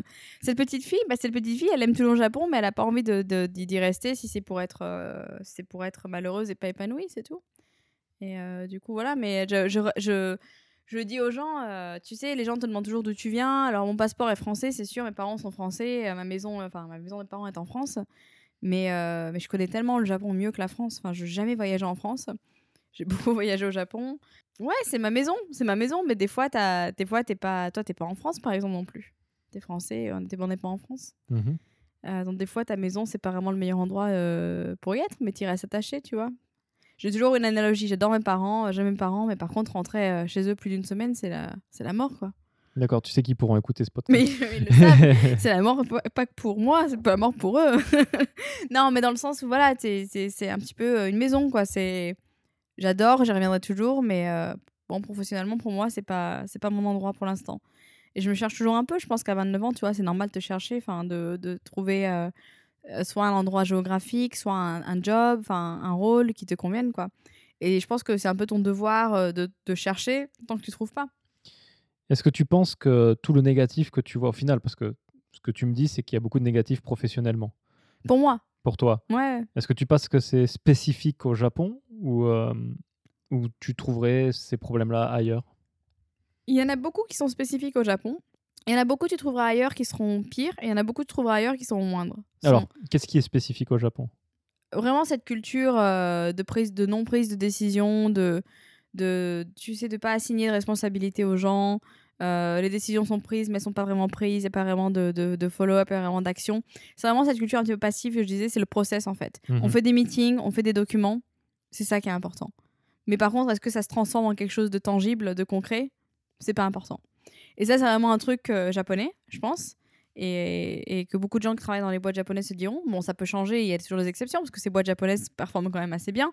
Mais de manière générale c'est un petit peu ça l'idée tu vois c'est un petit peu euh, prendre du temps être patient euh, les choses n'arrivent pas comme ça du jour au lendemain. Euh, voilà ça c'est vraiment je pense spécifique au Japon parce qu'en en Chine qui est le pays d'à côté ça se passe pas, vraiment pareil. Les Chinois sont assez agressifs aussi rapides en termes de prise de prise de décision etc etc donc ça il y a ça et après, voilà, c'est pas une question de c'est bien, c'est mal. hein. C'est vraiment une question de est-ce que ça me convient. J'ai beaucoup de, j'ai beaucoup d'amis euh, français ou euh, étrangers d'ailleurs qui sont euh, introvert. Alors comment on dit introvert Introverti Intro- Merci. J'y arrive Mhm. jamais. Un- J'ai toujours intraverti, ce qui veut rien dire. Mais euh, donc ils sont introvertis. Et en fait, le Japon, ça leur correspond pas mal parce que justement, euh, cette ambiance de pas vraiment euh, communiquer ses émotions, ses feelings, en fait, ils, ils arrivent pas mal à, à s'identifier, je pense. Mais moi, je suis vraiment une extrovert pour le coup. Donc, euh, Extraverti. Yes. Ex extraverti. Exactement. Extraverti. Moi, je suis une extravertie et du coup, voilà, être dans un environnement japonais, c'est beaucoup plus dur de me contrôler parce que je dois penser beaucoup plus à ce que je dis et euh, t'as pas toujours envie de le faire. Des fois, t'as vraiment envie de dire ce que tu penses et euh, mais t'as pas envie de blesser les gens non plus. Donc, euh, t'es dans, dans cette situation, je sais ce qu'ils attendent de moi. Ils attendent que je dise pas ça, mais en même temps, j'ai envie de le dire parce qu'en tant que professionnel, je pense que c'est the right thing to do. T'es dans ce milieu-là et du coup, c'est, enfin, pour moi, c'est très dur de naviguer là-dedans. Et c'est pour ça, mais je, voilà, ça c'est spécifique au Japon. Et après, il y a des choses au Japon, je pense que les relations sociales, enfin, les... c'est un petit peu de façade des fois, mais euh, tout se passe plutôt très bien. Tu vois pas de gens vraiment se disputer. Mhm. Euh, tu vois pas de gens se, se fighter. euh. Est-ce que c'est facile de se faire des amis ici? Je pense qu'il y a deux choses. Donc, je pense qu'il y a la culture des grandes villes. C'est Big City Life, we try to get by. Non, tu connais cette chanson? Non. Matafix, c'est la Big City Life. Pas c'est ta fixe Matafix.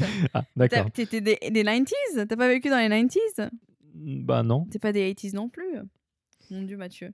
je suis euh, intemporel. Pour ceux qui connaissaient Matafix et Big City Life, c'était vraiment une chanson top. Non, mais tu vois, c'est un peu la culture des grandes villes. C'est-à-dire, dans les grandes villes, c'est toujours difficile parce que il y a toujours cette idée de passage. C'est-à-dire, quand un étranger dans une grande ville, les gens se disent cette personne ne va pas rester. Mhm. Et très souvent, c'est vrai. Ouais. Euh, moi, je suis restée trois ans à New York. Et voilà, les gens me disaient à New York, les New Yorkais me disaient toujours, c'est dur quand on à l'étranger comme toi parce qu'on a envie de s'attacher, mais on sait très bien que cette personne est de passage dans la vie. D'accord. Et euh, elle va repartir à bout d'un moment. Mais bon, avec les technologies d'aujourd'hui, Facebook, Twitter, tous ces trucs-là, tu peux t'attacher et garder contact après. garder contact, mais c'est pas la même chose. Cette personne va quand même partir et voilà, c'est pas facile.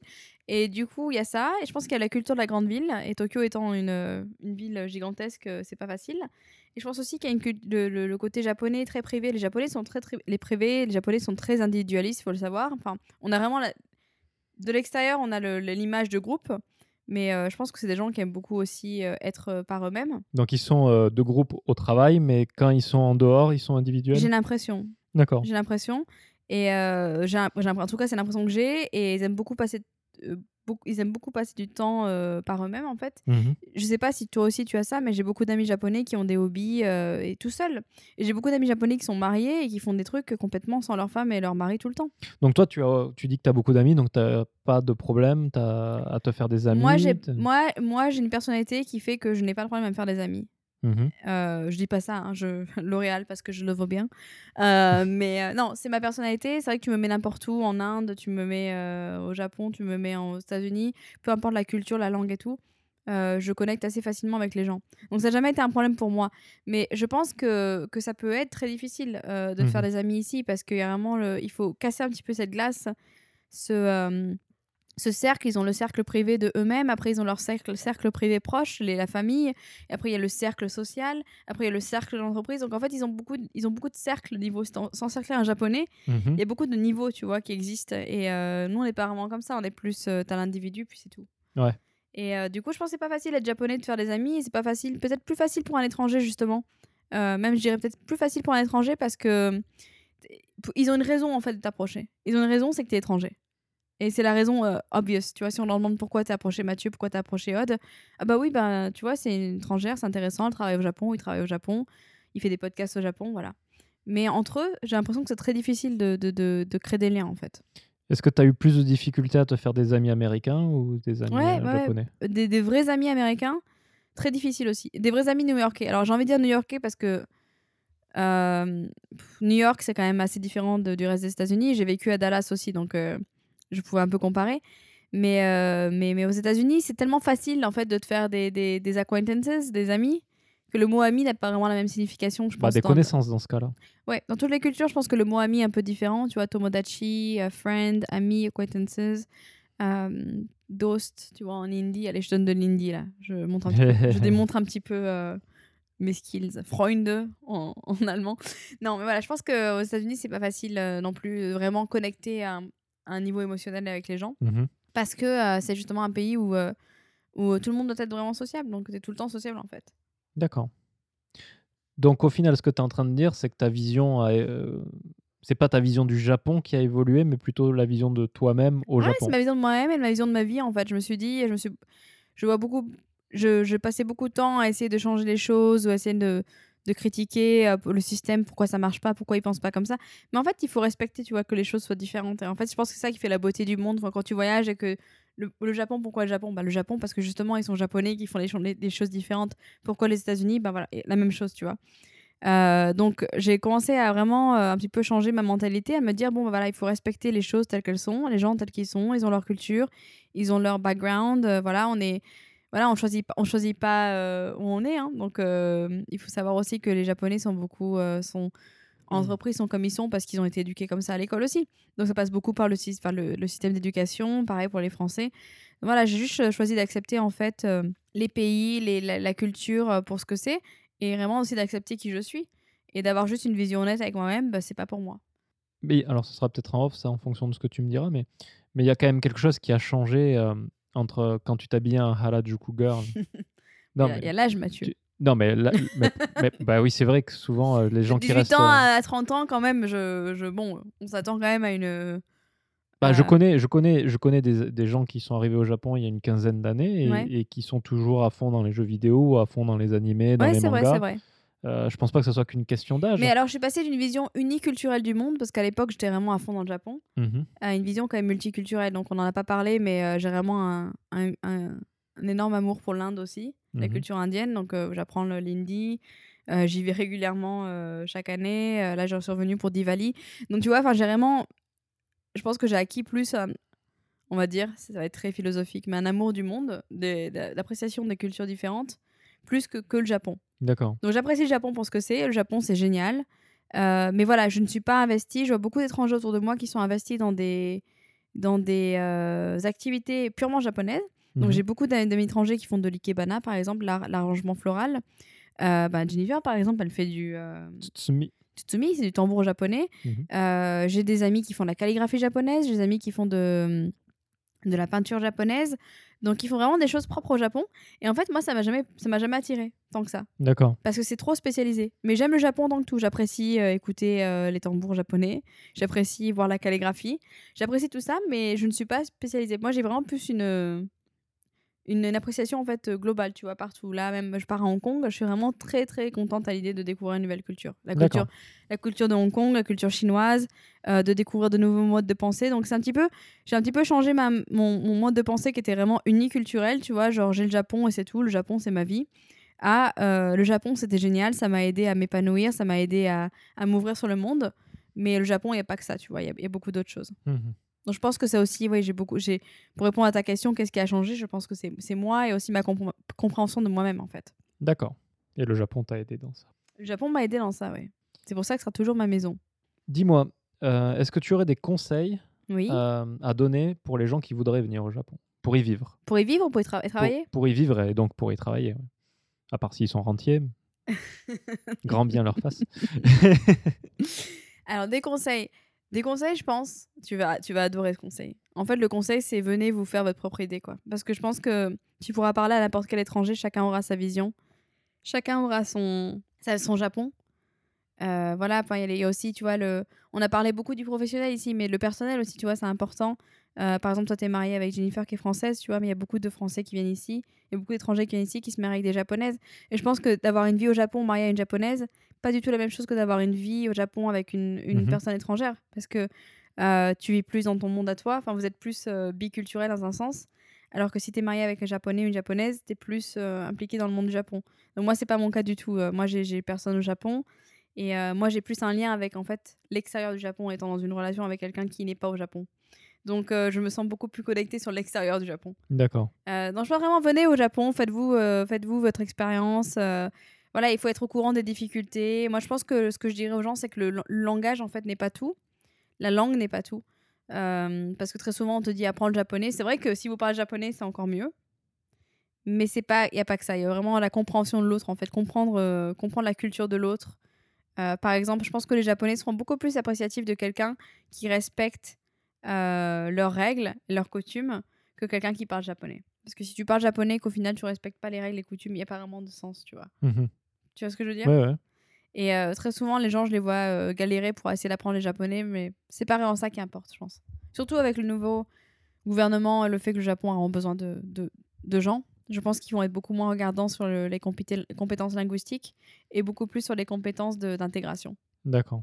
Compétences linguistiques, euh, c'est quand même important dans, dans l'intégration. Ah, c'est très important dans l'intégration aussi, mais les- les- je pense que l'intention est le, est le plus importante. L'intention de vouloir parler, voilà, c'est c'est les efforts, tu vois. C'est super important de faire des efforts, mais c'est pas grave si vous n'avez pas le JLPT 1, tu vois. Et du, du coup, tu dis aux gens de venir, mais est-ce que tu aurais des conseils plus concrets dans l'acte de venir alors Euh, moi, moi, je crois pas trop aux renseignements, je crois pas trop au guidebook et tout, machin. Je pense qu'il faut vraiment vivre. En fait, je pense que moi, je suis une expérimentale. Je pense que tu l'as compris. Oui, oui. je suis partie à New York sans, sans avoir jamais été aux États-Unis. Je suis partie en Nouvelle- Nouvelle-Calédonie, je savais pas ce que c'était la Nouvelle-Calédonie.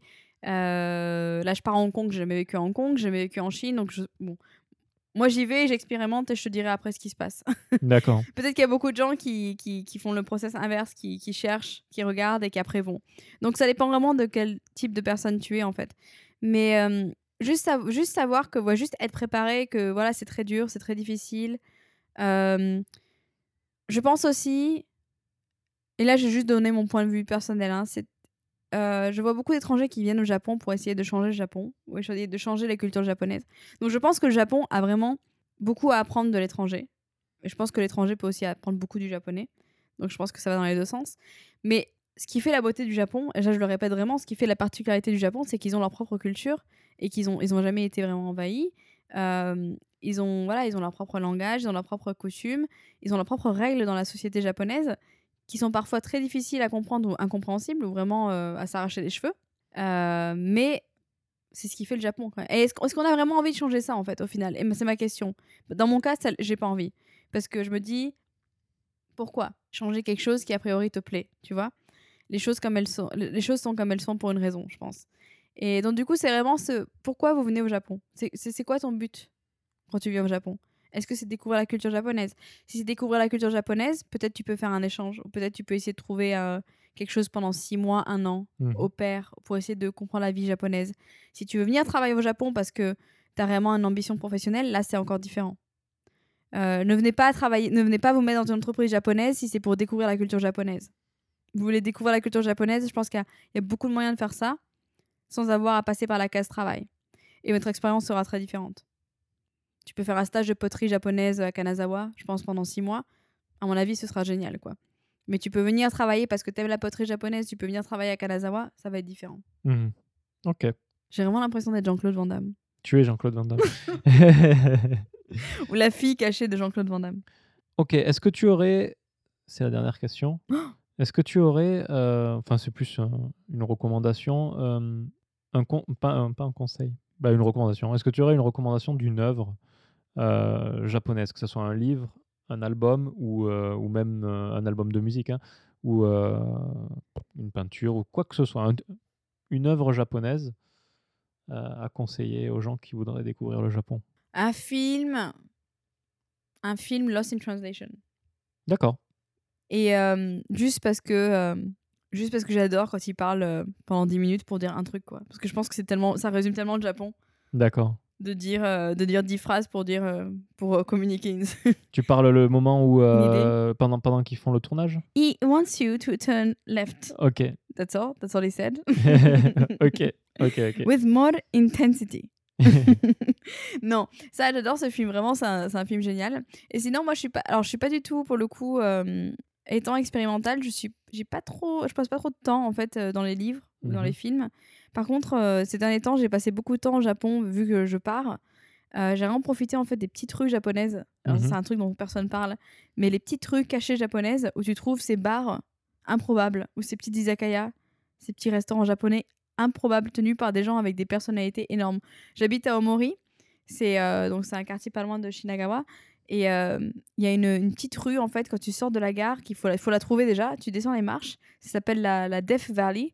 Parce qu'apparemment, il neigeait beaucoup euh, il y a quelques années et beaucoup de salaryman sont morts en glissant parce qu'ils étaient. Je suis désolée, c'est horrible. Mais parce qu'ils étaient bourrés. et donc, du coup, c'est euh, la vallée de la mort. C'est horrible. Je suis désolée de rigoler. J'ai l'impression d'être une psychopathe. Mais, euh, mais du coup, cette petite rue est improbable avec des. Je suis désolée. Mais c'était ça, apparemment ils comptaient les corps et apparemment il y avait une dizaine de morts par jour par semaine. Ah oui. Enfin, non, c'est vraiment euh, d'où la Death Valley quoi. Mais on a du coup de nos jours il y, a des- il y a des marches et des rampes et tout, tout va bien, mais euh, c'est quand même improbable. Je, te donnerai une photo pour que tu puisses montrer D'accord. Mais c'est des tout petits bars cachés avec même pas des noms, tu vois, juste un petit drapeau pour dire izakaya ou pour dire bar à vin. Des fois, tu as des bars à vin, genre, c'est même pas une petite pièce, quoi. Tu as juste euh, trois, euh, trois petites places pour t'asseoir ou pour, euh, pour être debout. et euh, avec une ambiance mais improbable quoi. Je veux dire une ambiance que tu trouveras nulle part ailleurs. Et euh, chaque euh, chaque restaurant a sa propre identité et chaque restaurant est tenu par une personnalité. Enfin, c'est tous des fous quoi. Enfin, Un exemple, par exemple. ah, mais par exemple, un des mani- c'est un, une izakaya qui s'appelle Manekia et, et, le, et le, le, le, le honneur, donc le, le, le masta, le masta, comme on dit au Japon, hein, le Mhm. master, donc le masta, euh, Sato-san, c'est un, c'est un mec qui a tellement d'énergie et euh, il a tellement de clients des fois, il est tout seul du coup, parce que tous ces petits restaurants, c'est des one-man, en fait, c'est des, des one-man shop. Mhm. Euh, et il est tellement débordé qu'en fait, qu'il demande aux clients de, de l'aider. Donc, euh, il demande aux clients d'aider à ouvrir les ginnan, il demande aux clients d'aller se servir sa propre bière, ou il demande aux clients d'aller retourner le poisson. Enfin, D'accord. non, et c'est génial, les clients le font d'eux-mêmes. Ils sont même pas. euh, Les, les- clients sont des habitués et ils le connaissent et ils savent qu'il est, euh, qu'il est bata bata, qu'il est tout le temps en train de courir. C'est un petit. Et du coup, ils font ça et c'est naturel. Ils ne. Ça les fait même... ça les- Moi, ça m'a fait rire quand j'ai vu ça. Il m'a regardé, il m'a dit euh, Chez nous, on est bizarre parce que je fais travailler mes clients et ils aiment ça. Et il a commencé à exploser de rire. Et il avait, une, euh, il avait un chapeau de mignonne sur sa tête. Enfin bref, de- des personnalités assez, euh, assez, tu vois, larges comme ça. Ou voilà, un guitariste japonais qui a, qui a son propre groupe de, de rock et qui tient un bar à vin la nuit jusqu'à 2h du matin. Et, et le principe, c'est en fait, les gens peuvent venir seuls. C'est ça que je te disais au Japon, les gens sont assez seuls. Très souvent, tu vois des gens aller au restaurant seuls, un truc que tu vois pas en Occident. Mhm. Euh, ils sont très, c'est très confortable à être, eux-mêmes- à être euh, par eux-mêmes, ce qui est une qualité que j'apprécie beaucoup parce que pour moi c'est pas le cas. J'ai vraiment besoin d'être entourée. Je trouve ça assez, euh, je trouve ça assez, euh, ouais, j'apprécie, j'apprécie, j'apprécie beaucoup ça la culture japonaise. Et, euh, et donc du coup, tu vois, tous ces petits bars, c'est fait pour ces gens qui peuvent y aller tout seuls et passer un bon moment, parler, donc des, des étrangers qui se parlent en fait.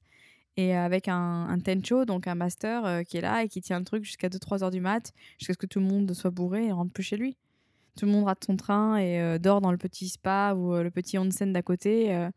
voilà, en espérant que la, que la waifu soit pas trop. La waifu.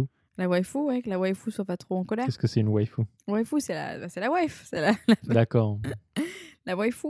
Mais euh, voilà, donc moi, pour moi, euh, j'ai pas d'œuvre à recommander, malheureusement. Euh, Lost in Translation, c'est trop connu. Mais euh, moi, je dirais, venez au Japon et venez explorer ces petites. euh, venez à Tokyo, explorer ces petites rues. N'allez pas faire du TripAdvisor, n'allez pas regarder ce que, les endroits où les gens vont, n'allez pas dans les chaînes, en fait. Le charme du Japon, c'est vraiment ces petites rues, ces petits restaurants qui sont tenus par des personnalités, par des gens, voilà, par des Japonais. Euh, et je pense que c'est vraiment ça, tu vois, que je retiendrai du Japon parce que j'ai jamais vraiment jamais vu ça ailleurs. Bah, surtout qu'on peut se le permettre parce que, comme tu, tu- tu le disais tout à l'heure, le Japon est quand même assez safe. C'est safe, donc tu peux rentrer euh, et tu peux, point- tu peux, tu peux pointer. C'est ça qui est génial, c'est que même si, si le menu n'est pas en anglais, tu leur dis fiche ou tu le pointes sur ce que la personne à côté mange. Ils vont... Les Japonais sont quand même très, euh, très accueillants et ils ont vraiment à cœur quand même de, de, de Mhm. te faire avoir une bonne expérience, que tu parles japonais ou non. Et euh, des fois, ça peut être awkward, mais ça peut être awkward marrant. Enfin, ça peut être vraiment marrant, une belle rencontre, tu vois. Enfin, tu vas dans ce Ouais. genre d'endroit, tu parles pas japonais, mais justement, c'est ça le charme du Japon, je pense. C'est c'est vraiment ça le, le- le charme, un petit peu cette folie japonaise euh, qui, qui, des fois, tu vois, dans ce genre d'endroit, euh, Ressort. ressort. D'accord. Bon, Odd, est-ce qu'on peut te retrouver quelque part? Quelque part, moi, tu peux me trouver partout. hein. Twitter, Instagram, euh, Facebook Ouais, mais j'ai multi- j'ai plusieurs pers- personnalités. Mais euh, oui, je suis sur Twitter, je suis sur Instagram. Instagram, euh, je suis assez active. Donc, euh, est-ce que tu peux nous donner ton Instagram? Bah, c'est mon prénom, Aude, A-U-D-E, et mon nom de famille, Ogias, A-U-G-I-A-S. Tout accroché? Tout accroché. avec le petit hâte avant. Ouais, avec le petit hâte. Et du coup, oui, voilà. c'est Et bon. Twitter, c'est pareil? Twitter, c'est pareil. D'accord. Et Facebook, c'est pareil. Facebook, ok. C'est plus personnel Facebook en général. Donc, je pense pas que tu acceptes les gens euh, si jamais ils te- ils t'ajoutent. Ah, tu sais jamais au Japon. Au Japon, c'est beaucoup. hein. Ah ouais? Bah, le Facebook au Japon est un outil de travail. Oui, un outil. Ouais, c'est vrai. J'ai beaucoup d'amis, de collègues qui en fait connectent sur Facebook pensant que c'est un. Ils n'ont pas le LinkedIn ici. C'est vrai que LinkedIn, ça se prononce, ça se hum, pratique pas trop ici encore. Non, hein. parce que juste une- c'est marrant parce que c'est ça donne l'image que tu cherches un job et euh, ça peut envoyer un mauvais euh, Ouais, signal à ton boss en fait. d'accord. Donc voilà. Donc oui, je suis sur les réseaux sociaux. N'hésitez pas à me contacter si vous avez des questions euh, bah, sur le Japon, sur les États-Unis, sur Hong Kong Sur l'Inde. à venir, sur l'Inde, ouais, sur l'Inde qui est mon grand amour, qui s'est bombé un jour. Peut-être qu'un jour on fera un podcast depuis l'Inde. Mais, euh, mais d'ici là, euh, voilà, quoi, donc n'hésitez pas. le but, c'est que les gens viennent au Japon et j'ai pas envie de dire bonne expérience, mais qu'ils expéri- au Japon. Le bon et le mauvais, je pense. Parce que c'est ça qui fait le charme du pays. Ben écoute, euh, merci beaucoup, Odd. Merci Mathieu. Donc, si vous avez aimé cet épisode, n'hésitez pas à mettre euh, pas des, des étoiles sur iTunes ou Facebook. Ouais, donnez-moi des étoiles. Vous pouvez toujours écrire euh, à mensetsuky@gmail.com si vous avez des feedbacks, des commentaires, euh, des suggestions à donner. C'est toujours le bienvenu, ça fait toujours plaisir. Et puis, euh, je te souhaite Merci. une bonne fin d'année. Merci. Un bon, Be bon- aware. je te souhaite, euh, je te souhaite une bonne chance à Oui, Hong bon, Kong. pour combien de temps, on sait pas avec moi, mais oui, Voilà. le temps que j'y suis. Petit Sri. Je n'y arrive plus. Je vais prendre des cours de français. non, mais c'est fini là, c'est fini, ne t'inquiète pas. je prends des cours de français. C'est le Nihonshu, là, d'ailleurs, je, Voilà. je cale. Bon, merci beaucoup, Rod. Allez, à plus. Et puis à, à la prochaine fois. À la prochaine. Bisous, bisous. Bisous, bye. 雨の日も浮かぶあの笑顔思い出と暮らせても面影探してよみがえる日はなだそうそう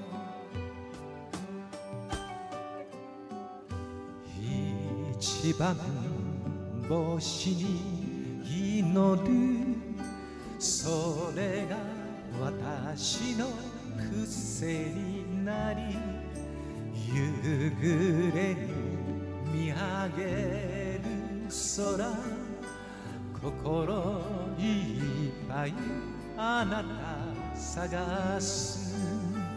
悲しみにもびにも思うあの笑顔あなたの場所から私が見えたらきっといつか会えると信じ生きてゆく